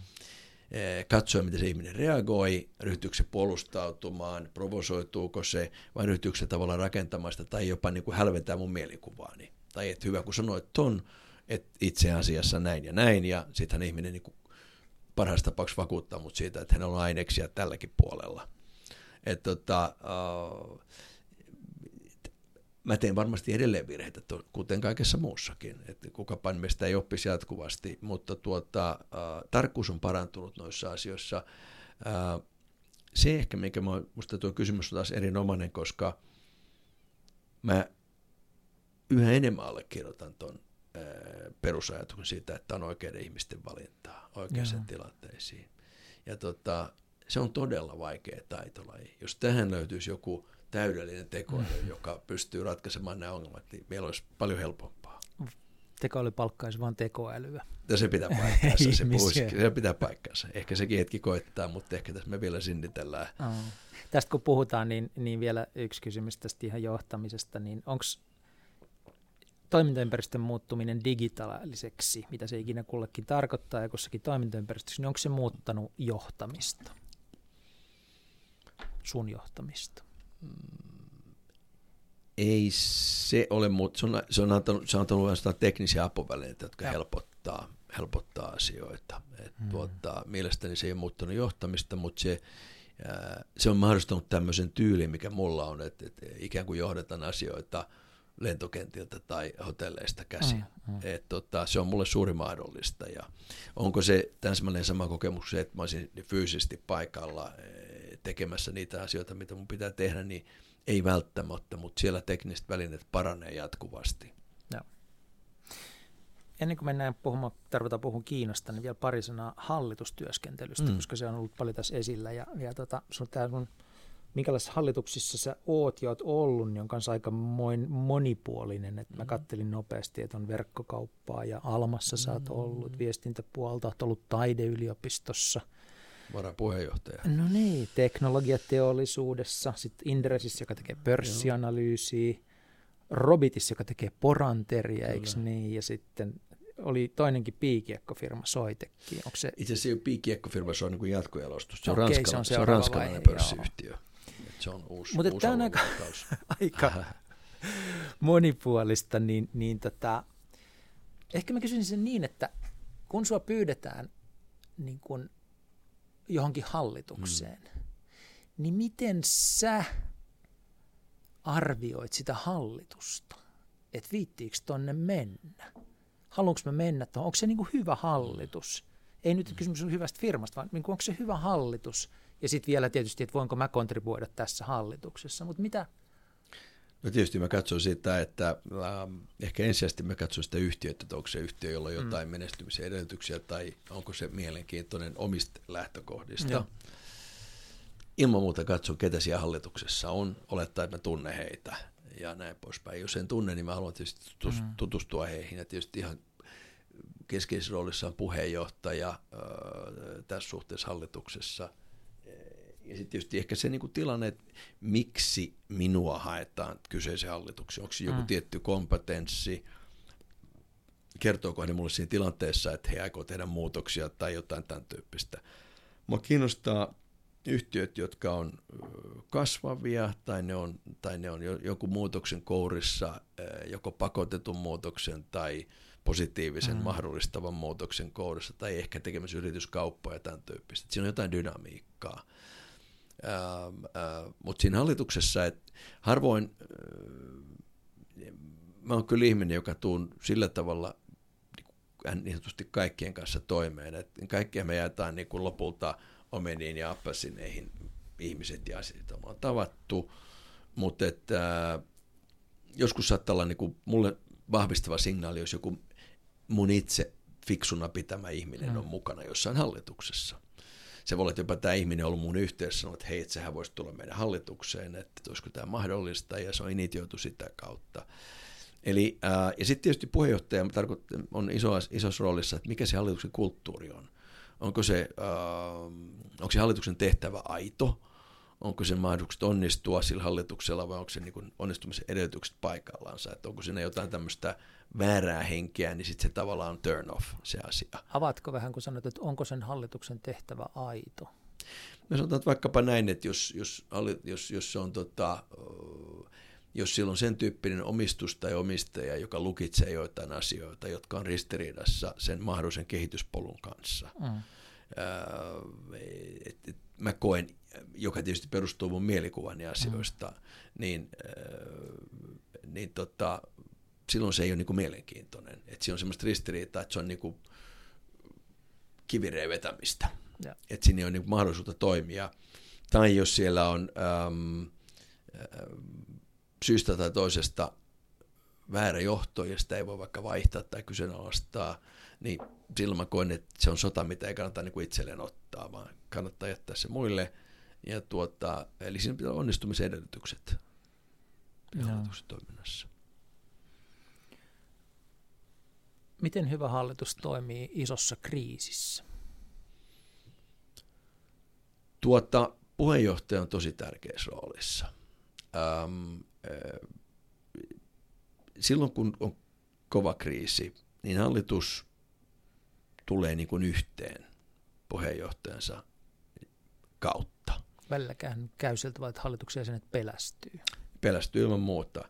Ja, tota, ja hallitus tulee niin kuin yhteen, pitää hyvin tiiviisti äh, kokouksia, äh, keskittyy oleelliseen, uskaltaa hakea konsultti- tai juridista apua äh, läheltä niin kuin t- tilanteeseen, joka on soveltuvaa, äh, pyrkii kartoittamaan sen tilanteen äh, ja niin kuin etenemään ratkaisu- ja prosessikeskeisesti. Ähm, ja, ja olemaan hyvin huolellinen ja kaikkien tulee olla läsnä siinä tilanteessa, että ei ole yhden tai kahden ihmisen toimintaa ja ettei tapahdu sitä, että jotkut karkaa loitommalle siinä kriisitilanteessa. Ja jos hallituksessa on eri mielisyyttä vielä tähän liittyen, ne pitää keskustella kunnolla läpi. Että siellä on hyvä keskustelukulttuuri, ja mä palaan ja korostan siihen tähän että puheenjohtajan roolia, että, että hyvä puheenjohtaja on ihan ratkaiseva. Että puheenjohtaja on niin kuin puolet siitä hallituksesta. Ja se keskustelukulttuuri on rakennettava ennen kuin se kriisi puhkeaa. Joo, että tota, jos se menee tämmöiseen niin kuin vastuunpakoiluun tai keskinäiseen syyttelyyn tai siihen, että osa rupeaa niin kuin miettimään, että voisiko irtisanoutua mm. tästä hallituksesta kesken jonkun kriisin tai jotain muuta, niin se on kaikkein pahin tilanne. Eli se semmoinen kulttuuri on oltava ja tietysti niin kuin, ää, Parhaimmillaan se on niin, että nämä kriisit, mitä tulee, niin niitä varten on olemassa mekanismit etukäteen sovittuna. Että, että yritykset, yrityksillä on niin kuin vuosikellossaan riskien kartottaminen. Se on toisinaan vähän semmoista kuollutta kirjainta, että käydään läpi niin kuin hmm. ne 5 tai 6 XY-koordinaatiossa olevaa isoa riskiä, jolla on isompi merkitys. Ja vähän niin kuin silleen todetaan, se on niin kuin kolmannen tai neljännen tunnin asiaa. Siinä hallituksessa kaikki on vähän väsyneitä jo eikä oteta niin vakavissaan sitä. Mm-hmm. Että ei tavallaan äh, mielletä niitä todellisia riskejä, mitä on olemassa. Et parhaimmillaan niin, että, että jos tulee kriisi, niin todetaan, että no nyt tämä kriisi tai tämä riski on nyt toteutunut. Yeah. Ja sitten osataan suhtautua siihen ammattimaisesti. Ja mietitään, niin kun, miten korjataan. Se voi olla maineriski, se voi olla toiminnallinen riski, se voi suuntautua niin kuin, niin, siis niin kuin sijoittajiin, henkilökuntaan, asiakkaisiin, mihin tahansa. Että kohdennetaan se – ja totta kai niin yhteistyö toimivan johdon kanssa sikäli jos toimiva johto ei ole osallinen tässä riskissä, mm. niin tota, toimii saumattomasti. Joo. Osataan keskittyä oleelliseen. Et kriisihallinta, mä oon nähnyt siitä jotain hyviä esimerkkejä ja, ja jotain, jotain tuota, ei ainakaan täydellisiä esimerkkejä. Joo. Kaikissa hallituksissa, joiden kanssa mä oon ollut tekemisissä itse jäsenenä tai esitellyt asioita niille tai muuta, niin haaste on aina ollut se, että miten saadaan se keskustelu pidettyä semmoisella niin ylätasolla tai strategisella mm. tasolla, eikä se livahda sinne yksityiskohdista puhumiseen, kun se niin helposti tapahtuu. Että ruvetaan puhumaan asioista, jotka oikeasti on toimiva johdon asioita, eikä kuulu hallitukselle, mutta ne vaan kiinnostaa, kun me ollaan ihmisiä. Niin mitä sä oot oppinut siitä, että pidetään niin kuin jonkun porukan keskustelukulttuuri ja fokus sellaisena, että ei puhuta siitä, että minkä värisiä lyijykyniä ostetaan? mä nyt on vähän monotonia ja palaan siihen puheenjohtajaan mm. okay. siinä. Että totta kai se voisi, se voisi siis niin tuon, tuon, tuon erittäin tärkeän pointin, mikä äsken sanoit, sen voi sanoa kokenut ja osaava hallituksen jäsen. Ja. Et se ei ole kielletty siitä, mutta, mutta, tuota, mutta et niin kuin, puheenjohtaja on siinä tilanteessa, että, että hän on, hän on sen niin uskottavin toteamaan, että pitää niin kokoavan puheenvuoron, hmm. sanoa, että mistä sun nyt on kysymys, hänen pitää käyttää kriisissä aikaa ihan valtavasti niin kuin siihen, että oikeastaan tehdä vaan sitä niin, kauan, niin paljon kuin pystyy ja, tuota, ja kertoa vähän niin kuin olla selville, olla kartalla ja sanoa, että mitä tämä tilanne tarkoittaa, mitä se ei tarkoita, mitä meidän pitää tässä nyt hänen käsityksen mukaan päättää. Ja siinä voi olla joku juristi mukana tai joku vastaava, mistä meidän pitää keskustella. Ja mennään sen mukaan. Ja sitten toivoa avointa keskustelua olla sen suojelija, että pystytään puhumaan avoimesti asioista. Sen se vaatii, sen se vaatii koska todella eh, meillä on inhimillisiä reaktioita ja niin kuin sanoit tuossa, niin, niin tuota, helposti tämä hallituksen näkökulma ja operatiivinen johtaminen menee sekaisin, jos ollaan, jos ollaan kriisialueella. Joo. Mutta ennen kaikkea se on sitten puheenjohtaja-asia pitää se kurissa. Nyt vielä vähän Kiinaa tähän no niin. näin.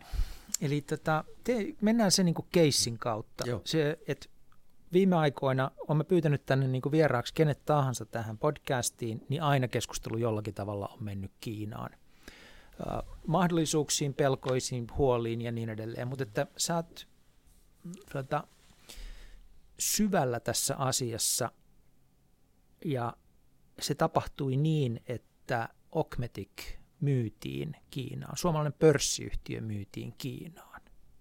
Johon pörssiyhtiö, jossa sä olit, se, johon sä olit pikkusen sijoittanutkin. Mm. Niin miten tämä kauppa tapahtui? Aloitetaan siitä.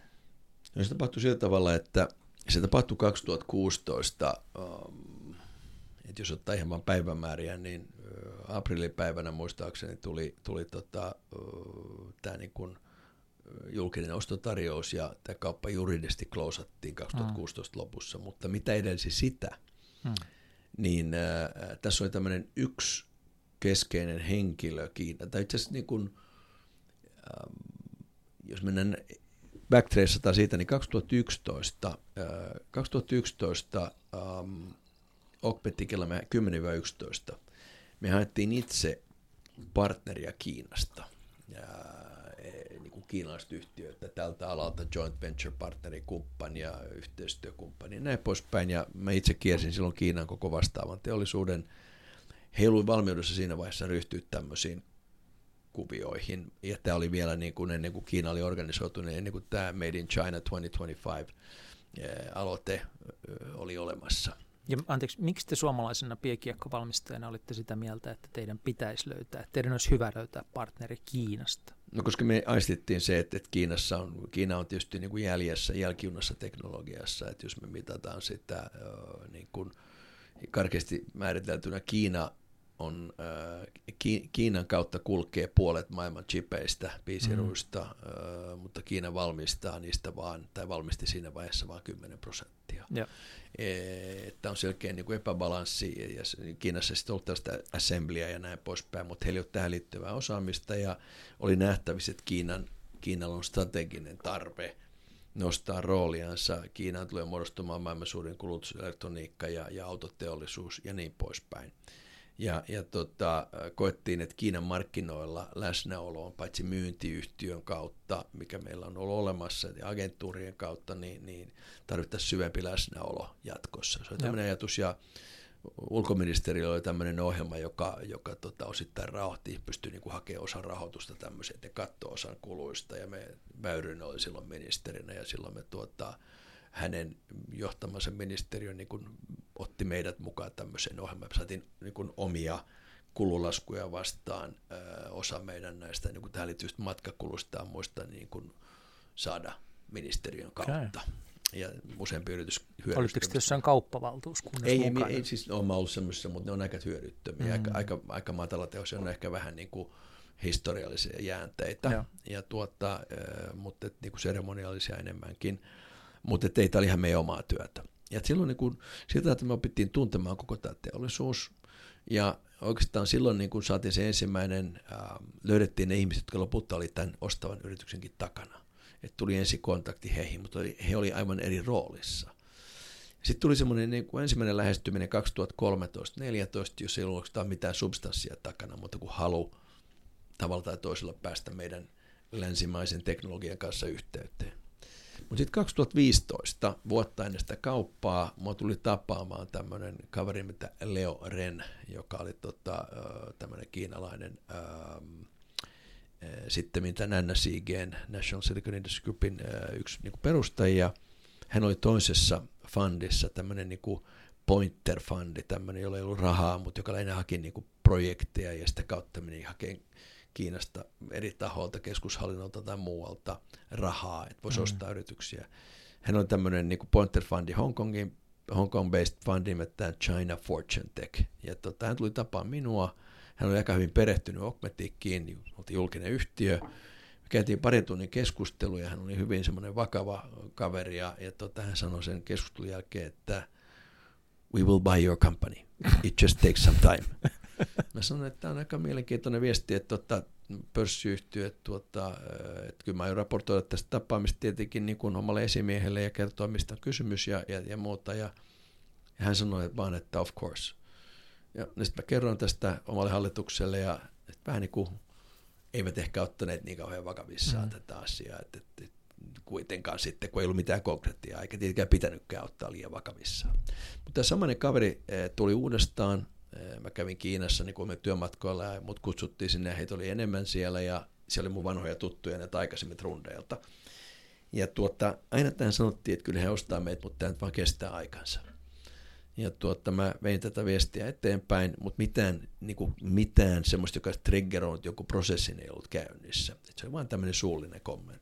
Ja, tuota, ja, ja, ja sitten mä olin käymässä siellä joulukuussa ö, 2015 ja tuota, mut kutsuttiin tämän, niin kun mä olin myös tapaamaan, tapaamaan näitä kavereita ja puhumaan, niin kun mulla on ajatuksen, että puhutaan tämmöisistä yhteistyömahdollisuuksista Kiinan markkinoilla.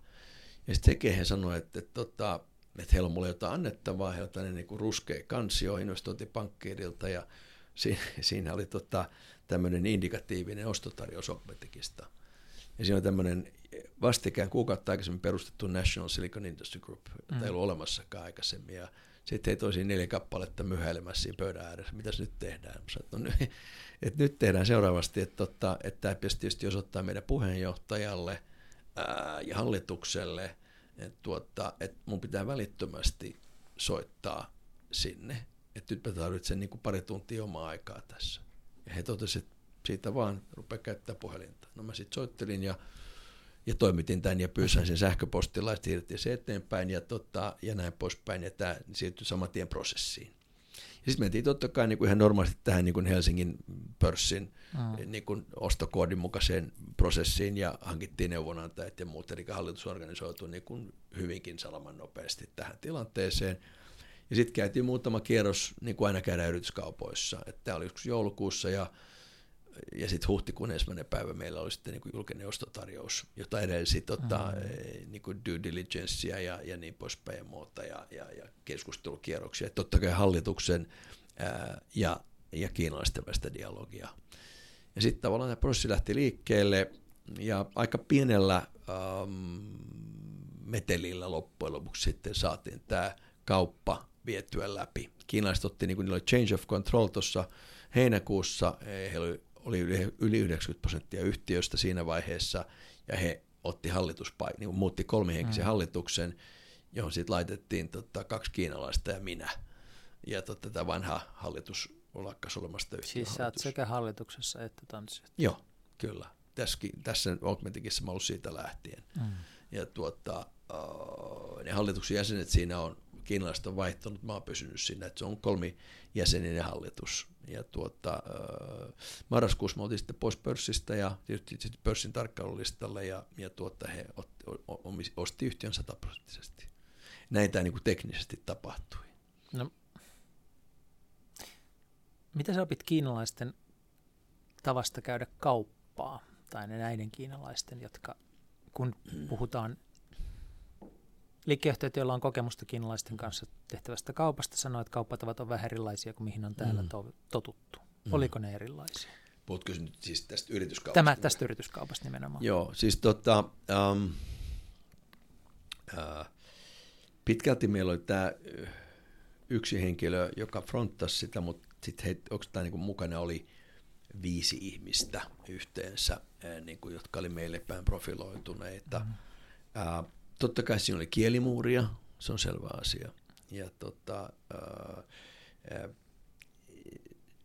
mutta siinä oli siis niin kuin paljon samaa kuin meidän yrityskauppatavoissa sinänsä, eli siinä oli, siinä oli investointipankkiiri, mm. joka tahditti sitä, niin kuin investointipankkiiri tekee tietysti, että he oli hyvin tänne tiukka länsimainen investointipankkiiri, koska me ollaan okay. länsimainen yhtiö. Joo. Ja se, niin kuin hän hyvin kokenut kaveri, joka tavallaan vei sitä prosessia. Uh, Mutta se, mikä oli erityistä meidän tapauksessa, oli tota, um, yeah, hyvin pehmeä ja pehmeisiin asioihin keskittynyt due diligence.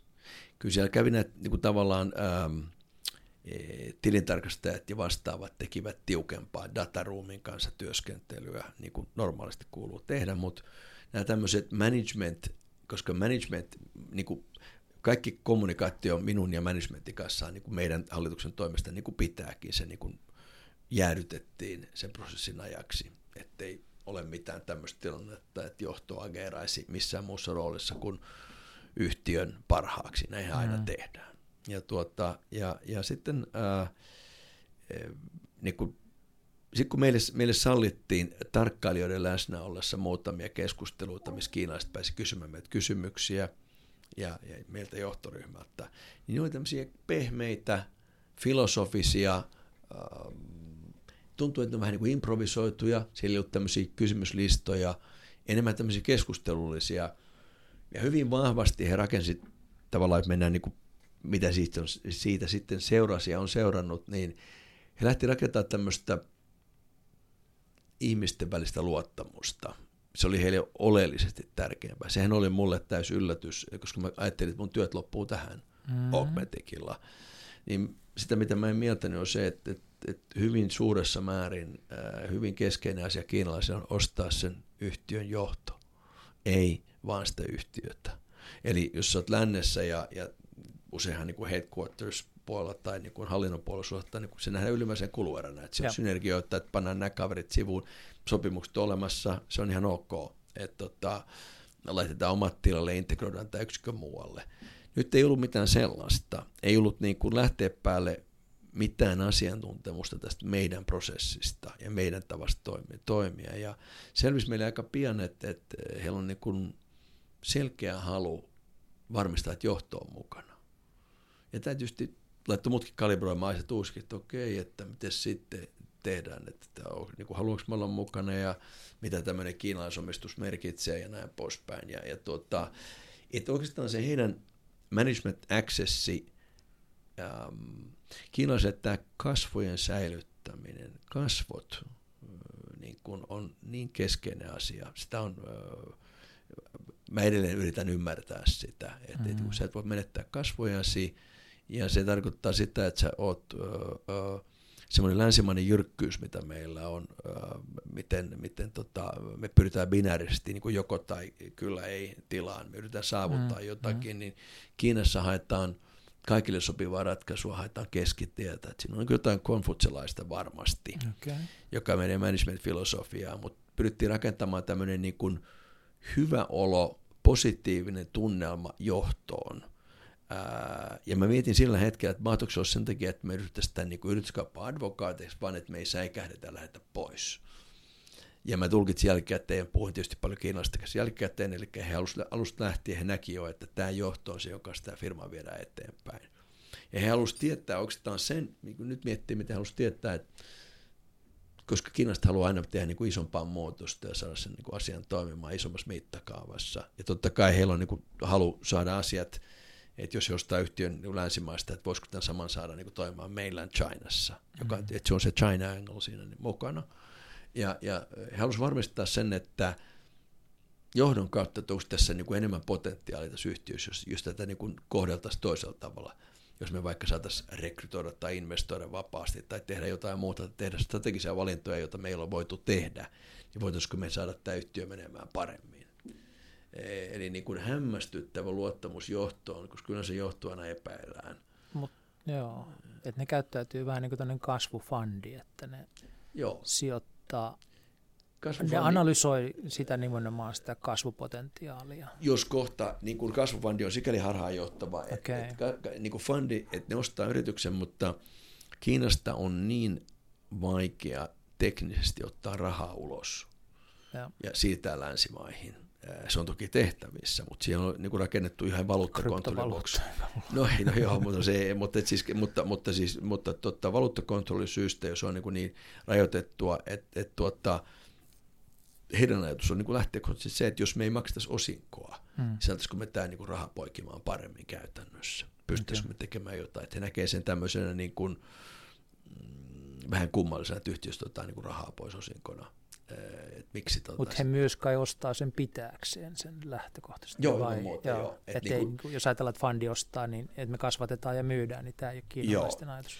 Et sitten tietysti niin kuin sen jälkeen, kun se kauppa oli tehty, niin heillä on ollut matkan varrella useitakin. Äh, muutama niin kuin havainto on se, että yksi on se, että tuota, äh, heillä oli hämmästyttävän epämääräinen ajatus, mitä tälle yhtiölle tehdään. Et yleensä jos meillä ostetaan joku yhtiö, niin se on mm. tarkkaan mietitty ja analysoitu, että tämä on nyt tärkeä osa tätä ja tätä, tämä tuo meille näitä kompetensseja ja tuon markkina ja näin poispäin. Ja tältä tavalla me saadaan tämä niin kuin kauppahinta toimimaan, me saadaan tämä laskema toimimaan, pitää säästää kustannuksia tuolta ja täältä. Ja, ja kiinalaiset ostetaan oikeastaan sen takia, koska vähän niin kuin fiiliksellä, koska se oli available. Hmm. Se oli tämmöinen ei kenenkään strategisesti omistama pörssiyhtiö, jolla on niin kiinnostavaa teknologiaa, joka liittyy yhtenä pienenä palasena siihen Kiinan tavoittelemaan se takamatkaan, millä he kokevat olevansa teknologiassa. Tässä on yhtiö, joka voi auttaa heitä matkallaan. He miettivät, että voisiko tästä tulla jotain iloa meillä China-puolelle, niin kuin, voitaisiko me ikään kuin vaikka copy tämmöinen osaaminen ja tehdas, mikä meillä on niin kuin mm. tehtaat, mitä meillä on muualla, niin, ja, ja rakentaa niin, niin kuin isossa mittakaavassa Kiinaan voitaisiko me tuottaa omalla eh, henkilöosaamisella, kompetenssilla, insinööriosaamisella rakentaa jotakin prosesseja sinne, voitaisiko me tota, keskittää että tuotteet tai myydä enemmän kiinalaiselle industrille ja näin poispäin. Ovat tämmöisiä kouluttamattomia ajatuksia. Tässä matkan varrella, niin varsinkin alkuvaiheessa, tällä NSIGillä oli niin kuin, ää, ää, muutama erilainen hypoteesi, ei kovin mietitty, mitä tehdä. Mm ja tota, joita sitten niin kuin hyvällä integriteetillä aika pian itse ryhdyin ja ryhdyimme niin kuin hölmömpiä ideoita torjumaan ja, tota, ja tavallaan miettimään, niin, kuin olemaan hyvin avoimia siinä niin kuin heille päin, sit kun he omisti firman, että mitä tälle voisi tehdä, mitä tälle pitäisi tehdä, miten tätä viedään parhaalla tavalla eteenpäin. Otetaan muutama askel takaperin mm. siinä mielessä, että kun sä lähdit sille Kiinan turneelle, jossa mm. niin kun alun perin oli ajatus, että etsitään teille niin kuin kumppania, mm. jotain, jonka kanssa voidaan ehkä perustaa jotain yhdessä tai tapauksessa tehdä tiivistä yhteistyötä, niin, niin tunsitko sä siinä vaiheessa vielä Kiinaa, kiinalaista kulttuuria, kiinalaista kauppatapaa ollenkaan vai lähdit sen suureen tuntemattomaan? Mä olin just silloin tullut tuonne, tota, äh, tullut siinä vaiheessa äh, Okmetikille, kun me aloitin se 2010. Että, tota, HK Scanilta. Joo, HK Scanilta. Ja, tota, ja, ja HK Scanilla niin kun, äh, ainut kosketus oikeastaan liittyi siihen, että äh, sitten tullut Kiinan vientilupa, joka tuli mm. joku neljä vuotta sitten, niin se käynnistettiin mun aikana, okay. se prosessi. Ja silloin mä olin jonkin verran tekemisissä. Äh, jossakin määrin Kiina oli hy, niin kuin hyvin, hyvin pieni tämmöinen niin kuin, äh, johdannaistuotteiden vientimarkkina yhdelle toiselle yhtiölle, jonka hallituksessa mä olin silloin. Ja muuten tota, ää, mulla oli niin kuin varsin rajallinen kokemus Kiinasta. Mä olin ja. käynyt siellä toki muutaman kerran, mutta en voi millään tapaa sanoa olevan niin, kuin niin tajunta minkälainen asiantuntija Kiinan suhteen. Mä olin lukenut pari kirjaa ja. siinä kaikki, että ihan tämmöinen amatöörin perspektiivi Kiinaan. Kyllä se rakentui niin kuin tällä vuosikymmenellä tämä Kiina ja. on tullut erittäin vahvasti mulle esille. Ja nyt sä vietät siellä sata päivää vuodessa. En mä sata päivää siellä vietä, että mä oon siellä, mutta mä oon siellä ehkä niin kuin, ää, koska mulla, niin mulla ei ole tavallaan läsnäolotarvetta sillä markkinalla, mm. mutta mä oon toki koko, mä oon niin johtoryhmien ja hallituksen kokouksissa tämmöisissä, että se on totta kai useita kertoja viikossa ja samalla kun siellä on, niin siellä on joitain päiviä, siellä on tietysti kiinalaisia asiakkaita, siellä on tota, um, niin kuin yksi peli on konsolidaatio Kiinan sisällä tässä, tällä, mm. tässä teollisuudessa, missä me toimitaan. Um, Sitten se on niin kuin tavalla, mitä mä en osannut mieltään, niin, niin että jos, jos sut ostetaan, jos jonkun maalainen yhtiö ostaa niin kuin sinun edustaman yrityksen, niin sä teet sitä asiaa. Mutta Kiinassa tämä agenda on niin kuin laajempi. Ja mä oon Kiinassa ajatunut keskusteluihin, ää, jotka ei suoranaisesti liity mun tekemisiini ää, välttämättä Augmentikin tai NSIGin kautta. Eli vaikka muut kiinalaiset fundit mm. ää, keskustelun mukaan niin kuin liittyen monista muista asioista. Mä oon niin kuin huomauttanut mun kiinalaisille esimiehille, että tämmöistä on olemassa, että ei varmaan pitäisi käyttää tähän aikaan. Ja vasta mä kommentti, että tämä on ihan hyvä, että sä puhut niidenkin kanssa. Ja ne pelaat, ne pelaat tavallaan yhtenä Kiinana. Ne näkee ehkä sitten sen, että, että mulla voi olla jotain annettavaa ää, sparrausmielessä keskustelukumppanina ää, joihinkin heidän muihin, vaikka yrityskauppoihin, muilta alueilta kokonaan. Tämä ei ole niin kuin, Tämä ei ole jatkuvaa toimintaa, mutta mulla on paljon niin Kiinan yhteyksiä, jotka on lähtenyt versomaan tästä NSIGstä, sen omistajafandeista ja tuota, tietyistä tahoista sieltä tulee sitä siis vielä, että eteenpäin. pysyy kärryillä, mm. niin NSIG, eli National Silicon Industry Group, on kiinalainen yhtiö. Valtionyhtiö. Valtionyhtiö, joka osti Okmetikin, kyllä. jolla on muitakin omistuksia. Joo, se kyllä. on ryhmä. Joo, se on juuri näin. Se on, tote, se on Shanghaista, Shanghaista, niin kuin Shanghaista se yhtiö, tai siellä on headquarters. Ja se on state, of, state owned enterprise, virallisesti valtionyhtiö. Äh, siinä on äh, kaksi niin kuin valtiollista fundia. Se on Central Government Fundi, tämmöinen Sino IC Capital, joka omistaa 35 prosenttia firmasta, joka on parikymmenen miljardin fundi, joka sijoittaa teollisuutta teknologiaan äh, eri sektoreille voimakkaasti. Ja tuota, sitten se on tämmöinen äh, Guoshen Capital, joka on Shanghain Local Governmentin äh, iso yli 20 miljardin talan fundi sekin, ja, ja tuota, kumpikin omistaa 35 prosenttia, ja tämä tekee teknisesti siitä valtion yhtiön. Ja tämän valtion yh- tässä valtionyhtiössä, mikä tarkkaan ottaen on sun asemassa? Mä oon, mä oon siinä niin kuin yksi, yksi kahdesta varatoimitusjohtajasta. Okay. Mä en toimitusjohtaja pysty olemaan, koska mä en ole kiinalainen. Joo. Ja, ja, Kiinalaisen valtioyhtiön varatoimitusjohtaja. Joo, ja, ja. ja, ja, tässä, ja, ja, ja nyt me ollaan, me ollaan hakemassa tälle, tuota, tämä yhtiö on, on, ja se ei ole mikään salaisuus, on hakemassa tälle uudelle tänä vuonna lanseeratulle Star-markkinalle IPOa, hmm. pörssilistausta nyt. Missä? Shanghaissa. Shanghaissa. Eli Star-markkina on sellainen pörssi, jonka Xi Jinping ää, viime vuoden joulukuussa lanseerasi yhdessä puheessansa, ja sitten virallisesti tammikuussa tehtiin ilmoitus, että tämmöinen niin kuin mm, mm. Nasdaq-tyyppinen pörssi varhaisen vaiheen yrityksille, jotka on niin kuin teknologiassa STAR, Science, and, Science Technology Advanced Research, markkina, eli sen tyyppinen niin kuin markkina, ja se lanseerataan, ja siellä oli, se pääsi länsimaissa mediaakin, että se niin kuin heinäkuussa alkoi treidaamaan se markkina, mutta siellä on vasta joku 25 yhtiötä, se on hitaammassa tahdissa kuin mitä piti olla. Siellä on aika tiukka screenaus yrityksille, jotka sinne on tulossa sisään, että se ei tule ikään kuin kuplia, vaikka siellä oli hirmuiset niin kuin kiinalaisen tyyliin ne ensimmäisen päivän kurssinousto oli niin kuin liian suuria.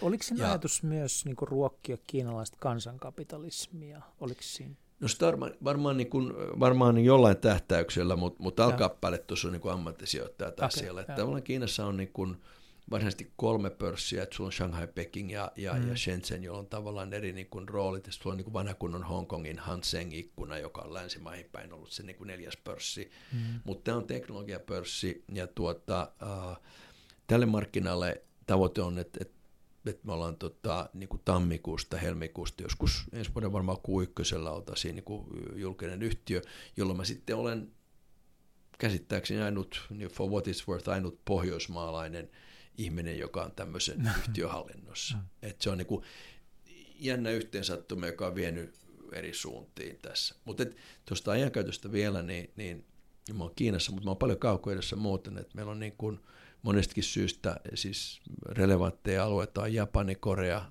Taivan, Malesia, Singapore.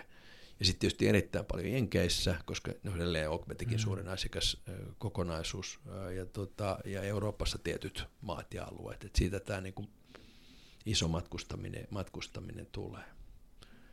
Millä kielellä siellä työskennellään? Siellä työskennellään äh, englanniksi silloin, kun mä olen läsnä. Mm. Ja tota, ähm, mutta et, niin kuin kokoukset, niistä voisi puhua pitkään. Ne on, tota, äh, se on siis hyvin vaihtelevaa kielitaitoa. Et sulla on aika paljon Kiinassa tämmöisiä paluumuuttajia, jotka on kiinalaiset, jotka on niin kuin jenkkikansalaisia jopa. Ja. ja he on palannut niin kuin monelle alalle, äh, nyt kun siellä on ikään kuin uran mahdollisuuksia ja heillä on osaamista. He on jopa kuin jenkkejä kielitaidoltansa. Sitten sulla on erittäin vaikeasti englantia puhuvia. Sitten on sellaisia, jotka ei puhu ollenkaan. Ja joskus mulla on tulkki mukana, joka ei ole ammattitulkki välttämättä, mutta joku, joka sanoo, että no mm. suunnilleen puhutaan tosta ja suunnilleen puhutaan tästä. Ja tota, mä oon ollut niin kuin sellaisissa pitkissä kokouksissa, missä 92 prosenttia ajasta puhutaan Kiinaa. Et tota, miettinyt toisena sitä touhua ja kaikki niin kuin slaidit, joita näytetään, niin on kiinakielisiä. Niin kuin, et, tota, ymmärtäen varsin rajallisesti sitä, että missä niin kuin mennään, mutta kuitenkin mukana näissä keskusteluissa ja näissä mm. asioissa. Sitten tulee välillä puhuttu englantia ja muuta. Mä itse niin kuin jonkin verran opiskellut kiinan kieltä, että sen verran mä osaan lähinnä sanoa kohteliaisuuksia, mä pärjään ehkä jossain kaupassa ja taksissa ja, ja hotellissa tällaista ja, tuota, ja näin poispäin. Loputtomilla kiinalaisilla illallisilla, missä kieli on rajoitetussa määrin englanti, että tota, se on ihan omalaisensa juttu, että sitä on niin kuin, se millaisia nämä kolme vuotta on ollut tältä osin, on ollut hyvin mielenkiintoisia. Ja, ja tota, ää, ää, yksi asia on se, että, tietysti, että noissa on tuo kielimuuri, mutta sitten on ehkä vielä isompi asia on se, että mitä on kiinalainen management-filosofia tai miten kiinalaiset ilmaisevat itseänsä, miten he eivät ilmaise itseänsä, mikä on, se koko, mikä on niin vaikka kokousten dynamiikka ja näin poispäin. Organisaatiossa on ihmisiä, joilla ei ole meidän tapaan yhtä selkeitä toimenkuvia. Sun pitää vähän tuntea, että kuka on kuka ja mikä on mikä ja, ja tuota, keneltä saat informaatiota, keneltä et, kuka on tärkeä, kuka on vähemmän tärkeä ja näin poispäin. Et se on, et ehkä kun just tekee tällä tavalla töitä, jos tämä mun ensimmäinen työpaikka mm-hmm. teoriassa, niin mä kokisin suurta epävarmuutta, varmaan huutaisin äitiä mm-hmm. avuksi. Nythän mä koen tämän äh, varsin äh, kiinnostavaksi ja, ja, ja tämä on ehkä vähän erikoinen sana, mutta jopa niin kuin tietyllä tavalla itseäni positiivista olla huvittavaksi. Et, et, se, se liittyy siihen, että on, on, mitä puhuttiin aikaisemmin johtamisesta, että on ehkä tullut lähemmästä ihmistä, mikä on. Ja sä olet suhtautua tähän asiaan tietyllä tavalla ää, itsetunnolla ja, ja, ja niin kuin nähdä sen tilanteen liittyvän niin kuin huumorin myöskin, että miten, niin kuin, miten välillä heikoilla säikeillä saat kiinni sinne tilanteen todellisuudessa, mitä sä ikään kuin itsekin niin kuin edustat. Et tota, sitä on vaikea sanoa kuvata. Mutta se on kiinnostavaa.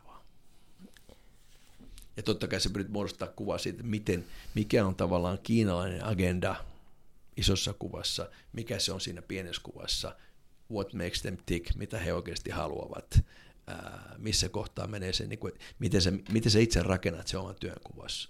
Sulla ei ole sen tyyppistä esimieskulttuuria kuin mitä sulla on, mihin sä oot esimerkiksi tottunut. Mitä se tarkoittaa? ei sovita asioita ja tavoitteita samalla tavalla sotilaallisesti kuin ehkä meillä. Okay. Um, tota, um, eletään niin kuin, um, isompien epävarmuuksien kanssa ehkä kuin mitä on totuttu.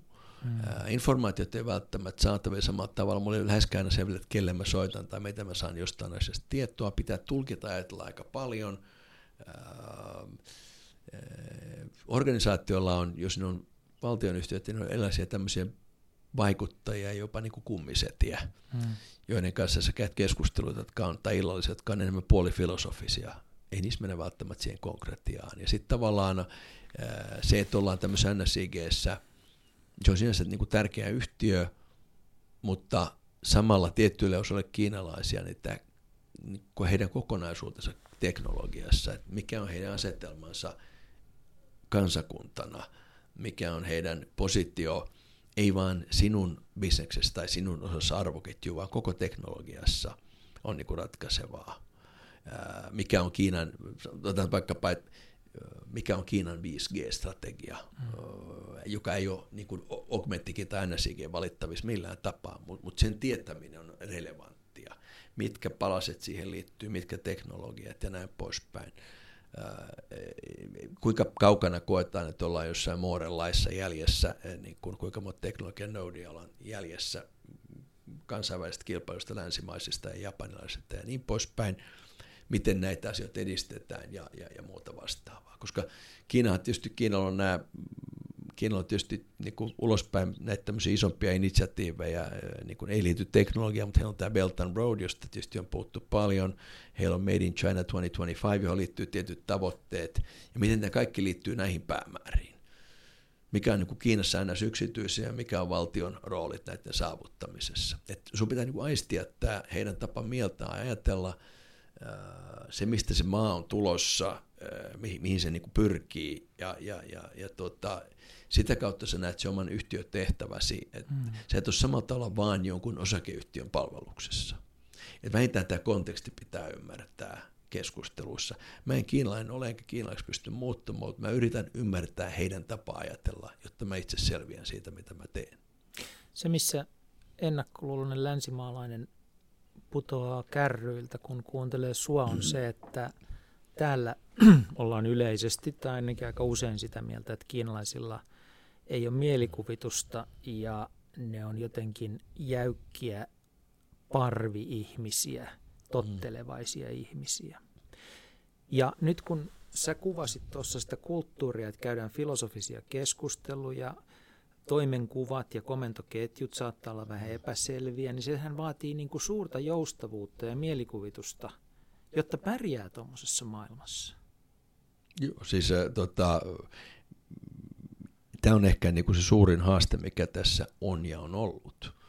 Ää, jos mä mietin nyt vaikkapa sitä, että miten me suomalaiset tai länsimaiset, jotka ollaan tässä mukana ää, ostettuina tai, tai osana näitä yrityksiä, niin ää, mehän pyritään toisinaan yhdistää näkemyksiä ja tulkitsemaan asioita, mm. miten me uskotaan asioiden olevan. Me ei saada sillä tavalla vastauksia kysytty apteekin hyllyltä, kun ehkä muuten saataisiin. Et, et se vaatii tätä joustavuutta, se vaatii vähäisellä informaatiolla ja, ja tota, ähm, niin kuin riittämättömällä kokonaiskuvalla toimimista, että kuitenkin mm. toimii oikein ja osaa keskittyä oleelliseen.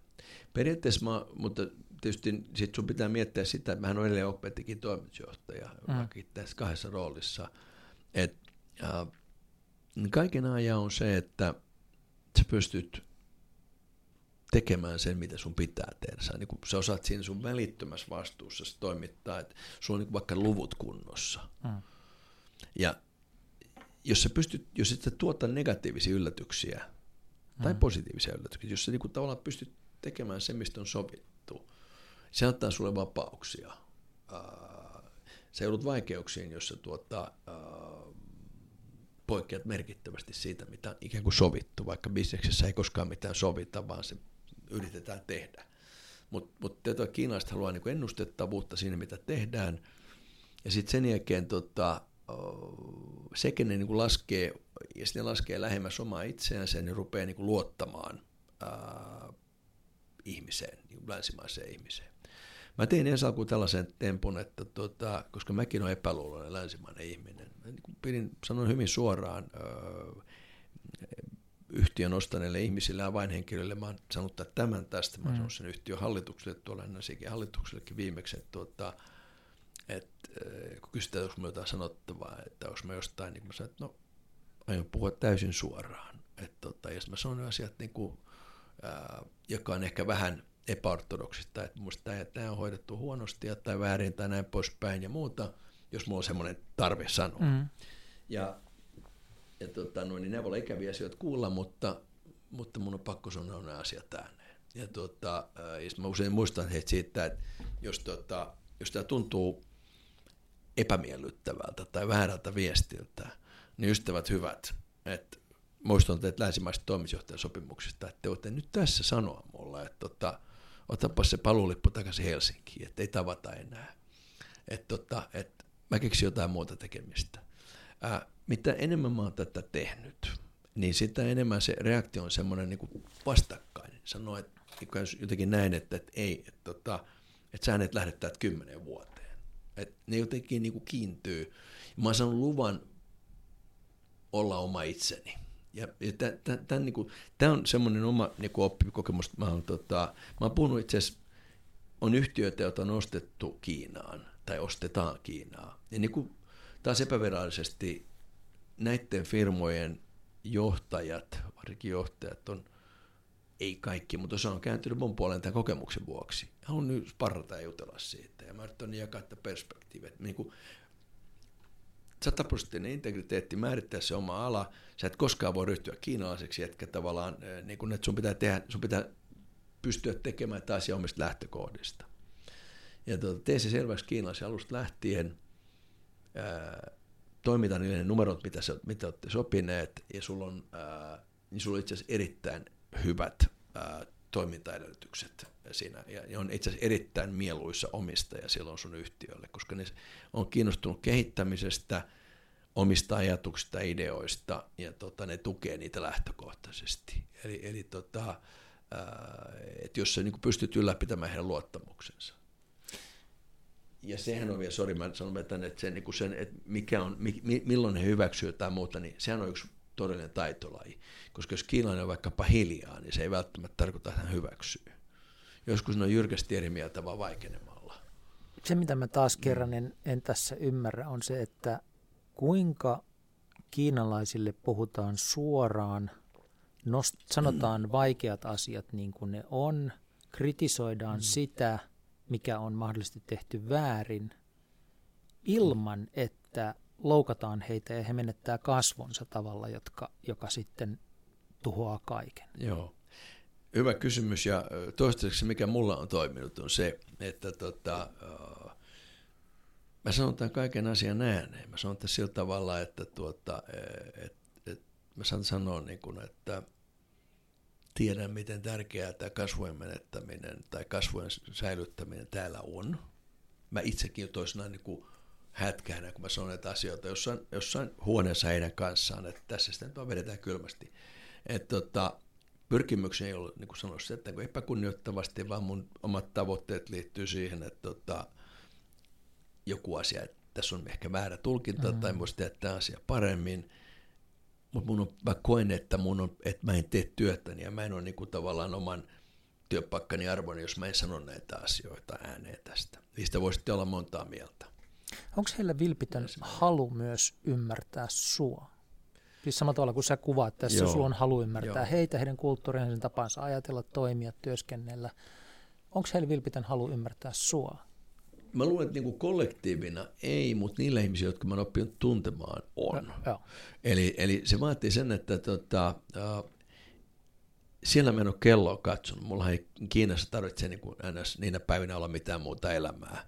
Eli mielellään hän menee niin kuin vievät dinnerille tai muuta vastaavaa. No mä sitten on mennyt ja, ja viettänyt aikaa heidän kanssa. Mä oon yrittänyt päästä kaikkien avainhenkilöiden kanssa niin kuin keskusteluun, joka on menee yli bisneksen. Eli puhutaan ja. elämästä ja asioista ja näkemyksistä ja, ja ehkä taustoista ja tämän tyyppisistä, että löytää sitä yhteistä maata.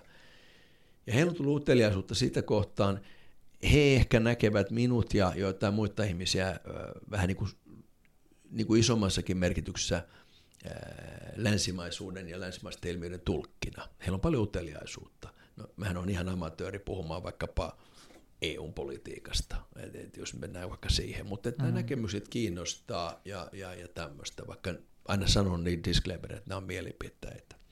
Eli kyllä se näin menee.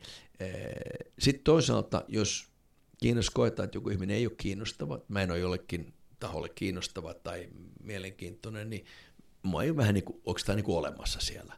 Siihen pitää joskus tavallaan tottua ja hyväksyä se, että sä oot huoneessa mukaan rahattuna, jos se huone on, sali on niin kuin liian suuri sinulle, siis minulle. Ja.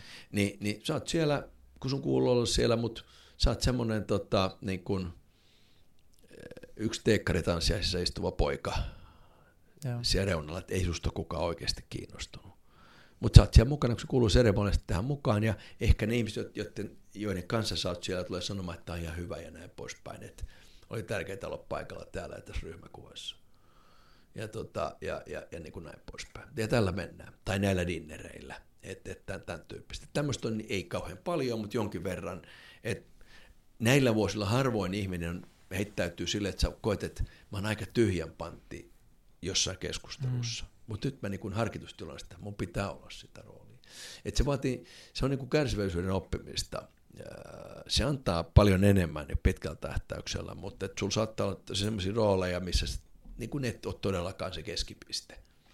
Tai jos sä oot hetki, että nyt Jaakko kerrot, mitä, missä mennään, niin sä vedät napakasti oman näkemyksen, vaikka et täsmälleen, mistä puhuttukaan, ja kiitos, ja, ja sitten sä vaikennat.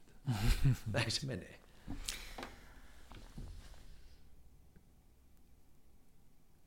koitetaan summata tätä kaikkea tämmöiseen isoon kysymykseen, joka on se, että sä oot Pohjoismaissa perustetun yrityksen toimitusjohtaja. Tällä hetkellä oot myös kiinalaisen valtionyhtiön varatoimitusjohtaja. Sä oot eurooppalainen. Sä oot, käyt Yhdysvalloissa aika usein, mm. matkustat ympäri, ympäri Aasiaa. Ää, sulle on muodostunut jonkunmoinen tunto siitä, kuva, visio, ajatus, että miten tämä kaikki tulee kehittymään. Mm. Ja kiinalaiset pelaa pitkää peliä, me länsimaissa usein pelataan aika lyhyttä peliä. Mitä meidän länsimaissa tai nyt sitten vaikka vain Suomessa pitäisi niin ymmärtää Kiinasta, kun me katsomme tästä muutaman kymmenen vuotta eteenpäin? Miten tämä niin kuin, mm maailmanjärjestys tulee asettumaan. Se selvästi tulee asettumaan uudella tavalla.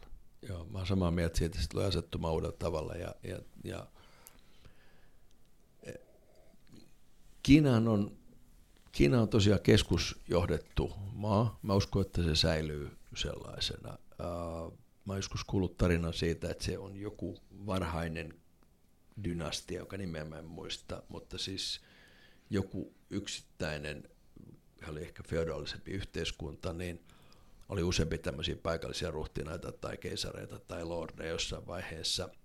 Yksi kaveri, joka tehtäväksi annettiin pysäyttää, niin ottaa tilanne haltuun, kun Yangtze tulvi ja tappoi miljoonia ihmisiä. Siihen ei pystynyt yksittäiset kaverit, yksi pystyy ja siitä lähtien on uskonut keskus johdettuun niin kuin yksikkö. se tulee säilymään sellaisena.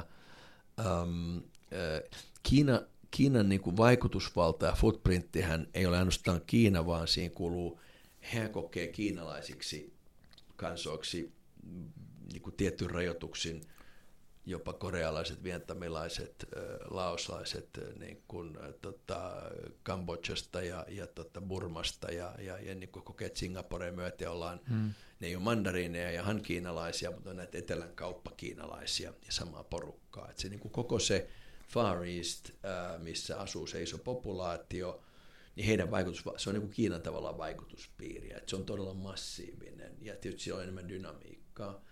Sitten on se, että tällä hetkellä kun meillä lapsi, no heillekin tietysti on one child policyssa ja näin poispäin, mutta he, niin he kykenevät tuottaa niin kuin näissä yliopistoissaan enemmän insinöörejä ja, ja, ja tämän tyyppistä osaavaa porukkaa, joka pystyy tekemään asioita. Eli heidän painoarvo tulee maailmalla totta kai kasvamaan. Mm. Ja tietysti jos mennään geopolitiikkaan, niin mikä on Yhdysvaltain ja, ja tota, Kiinan lopullinen asema Southeast, niin kuin, tai tässä niin kuin, siinä, siinä osassa maailmaa, siellähän on niin toisen maailmansodan jäljiltä niin USAn protektoraatteina tavallaan Filippiinit ja, ja Indonesia, Japani, Etelä-Korea, Taivankin omalla tavallaan Kuomintanista lähtien ja niin poispäin. Miten se mm. asettuu, niin se on niin luku sinänsä. Mutta suomalaiset ää, nähdään positiivisena, täysin harmittomana, ää, tämmöisenä niin kuin, ää, ää, osaavana kansana.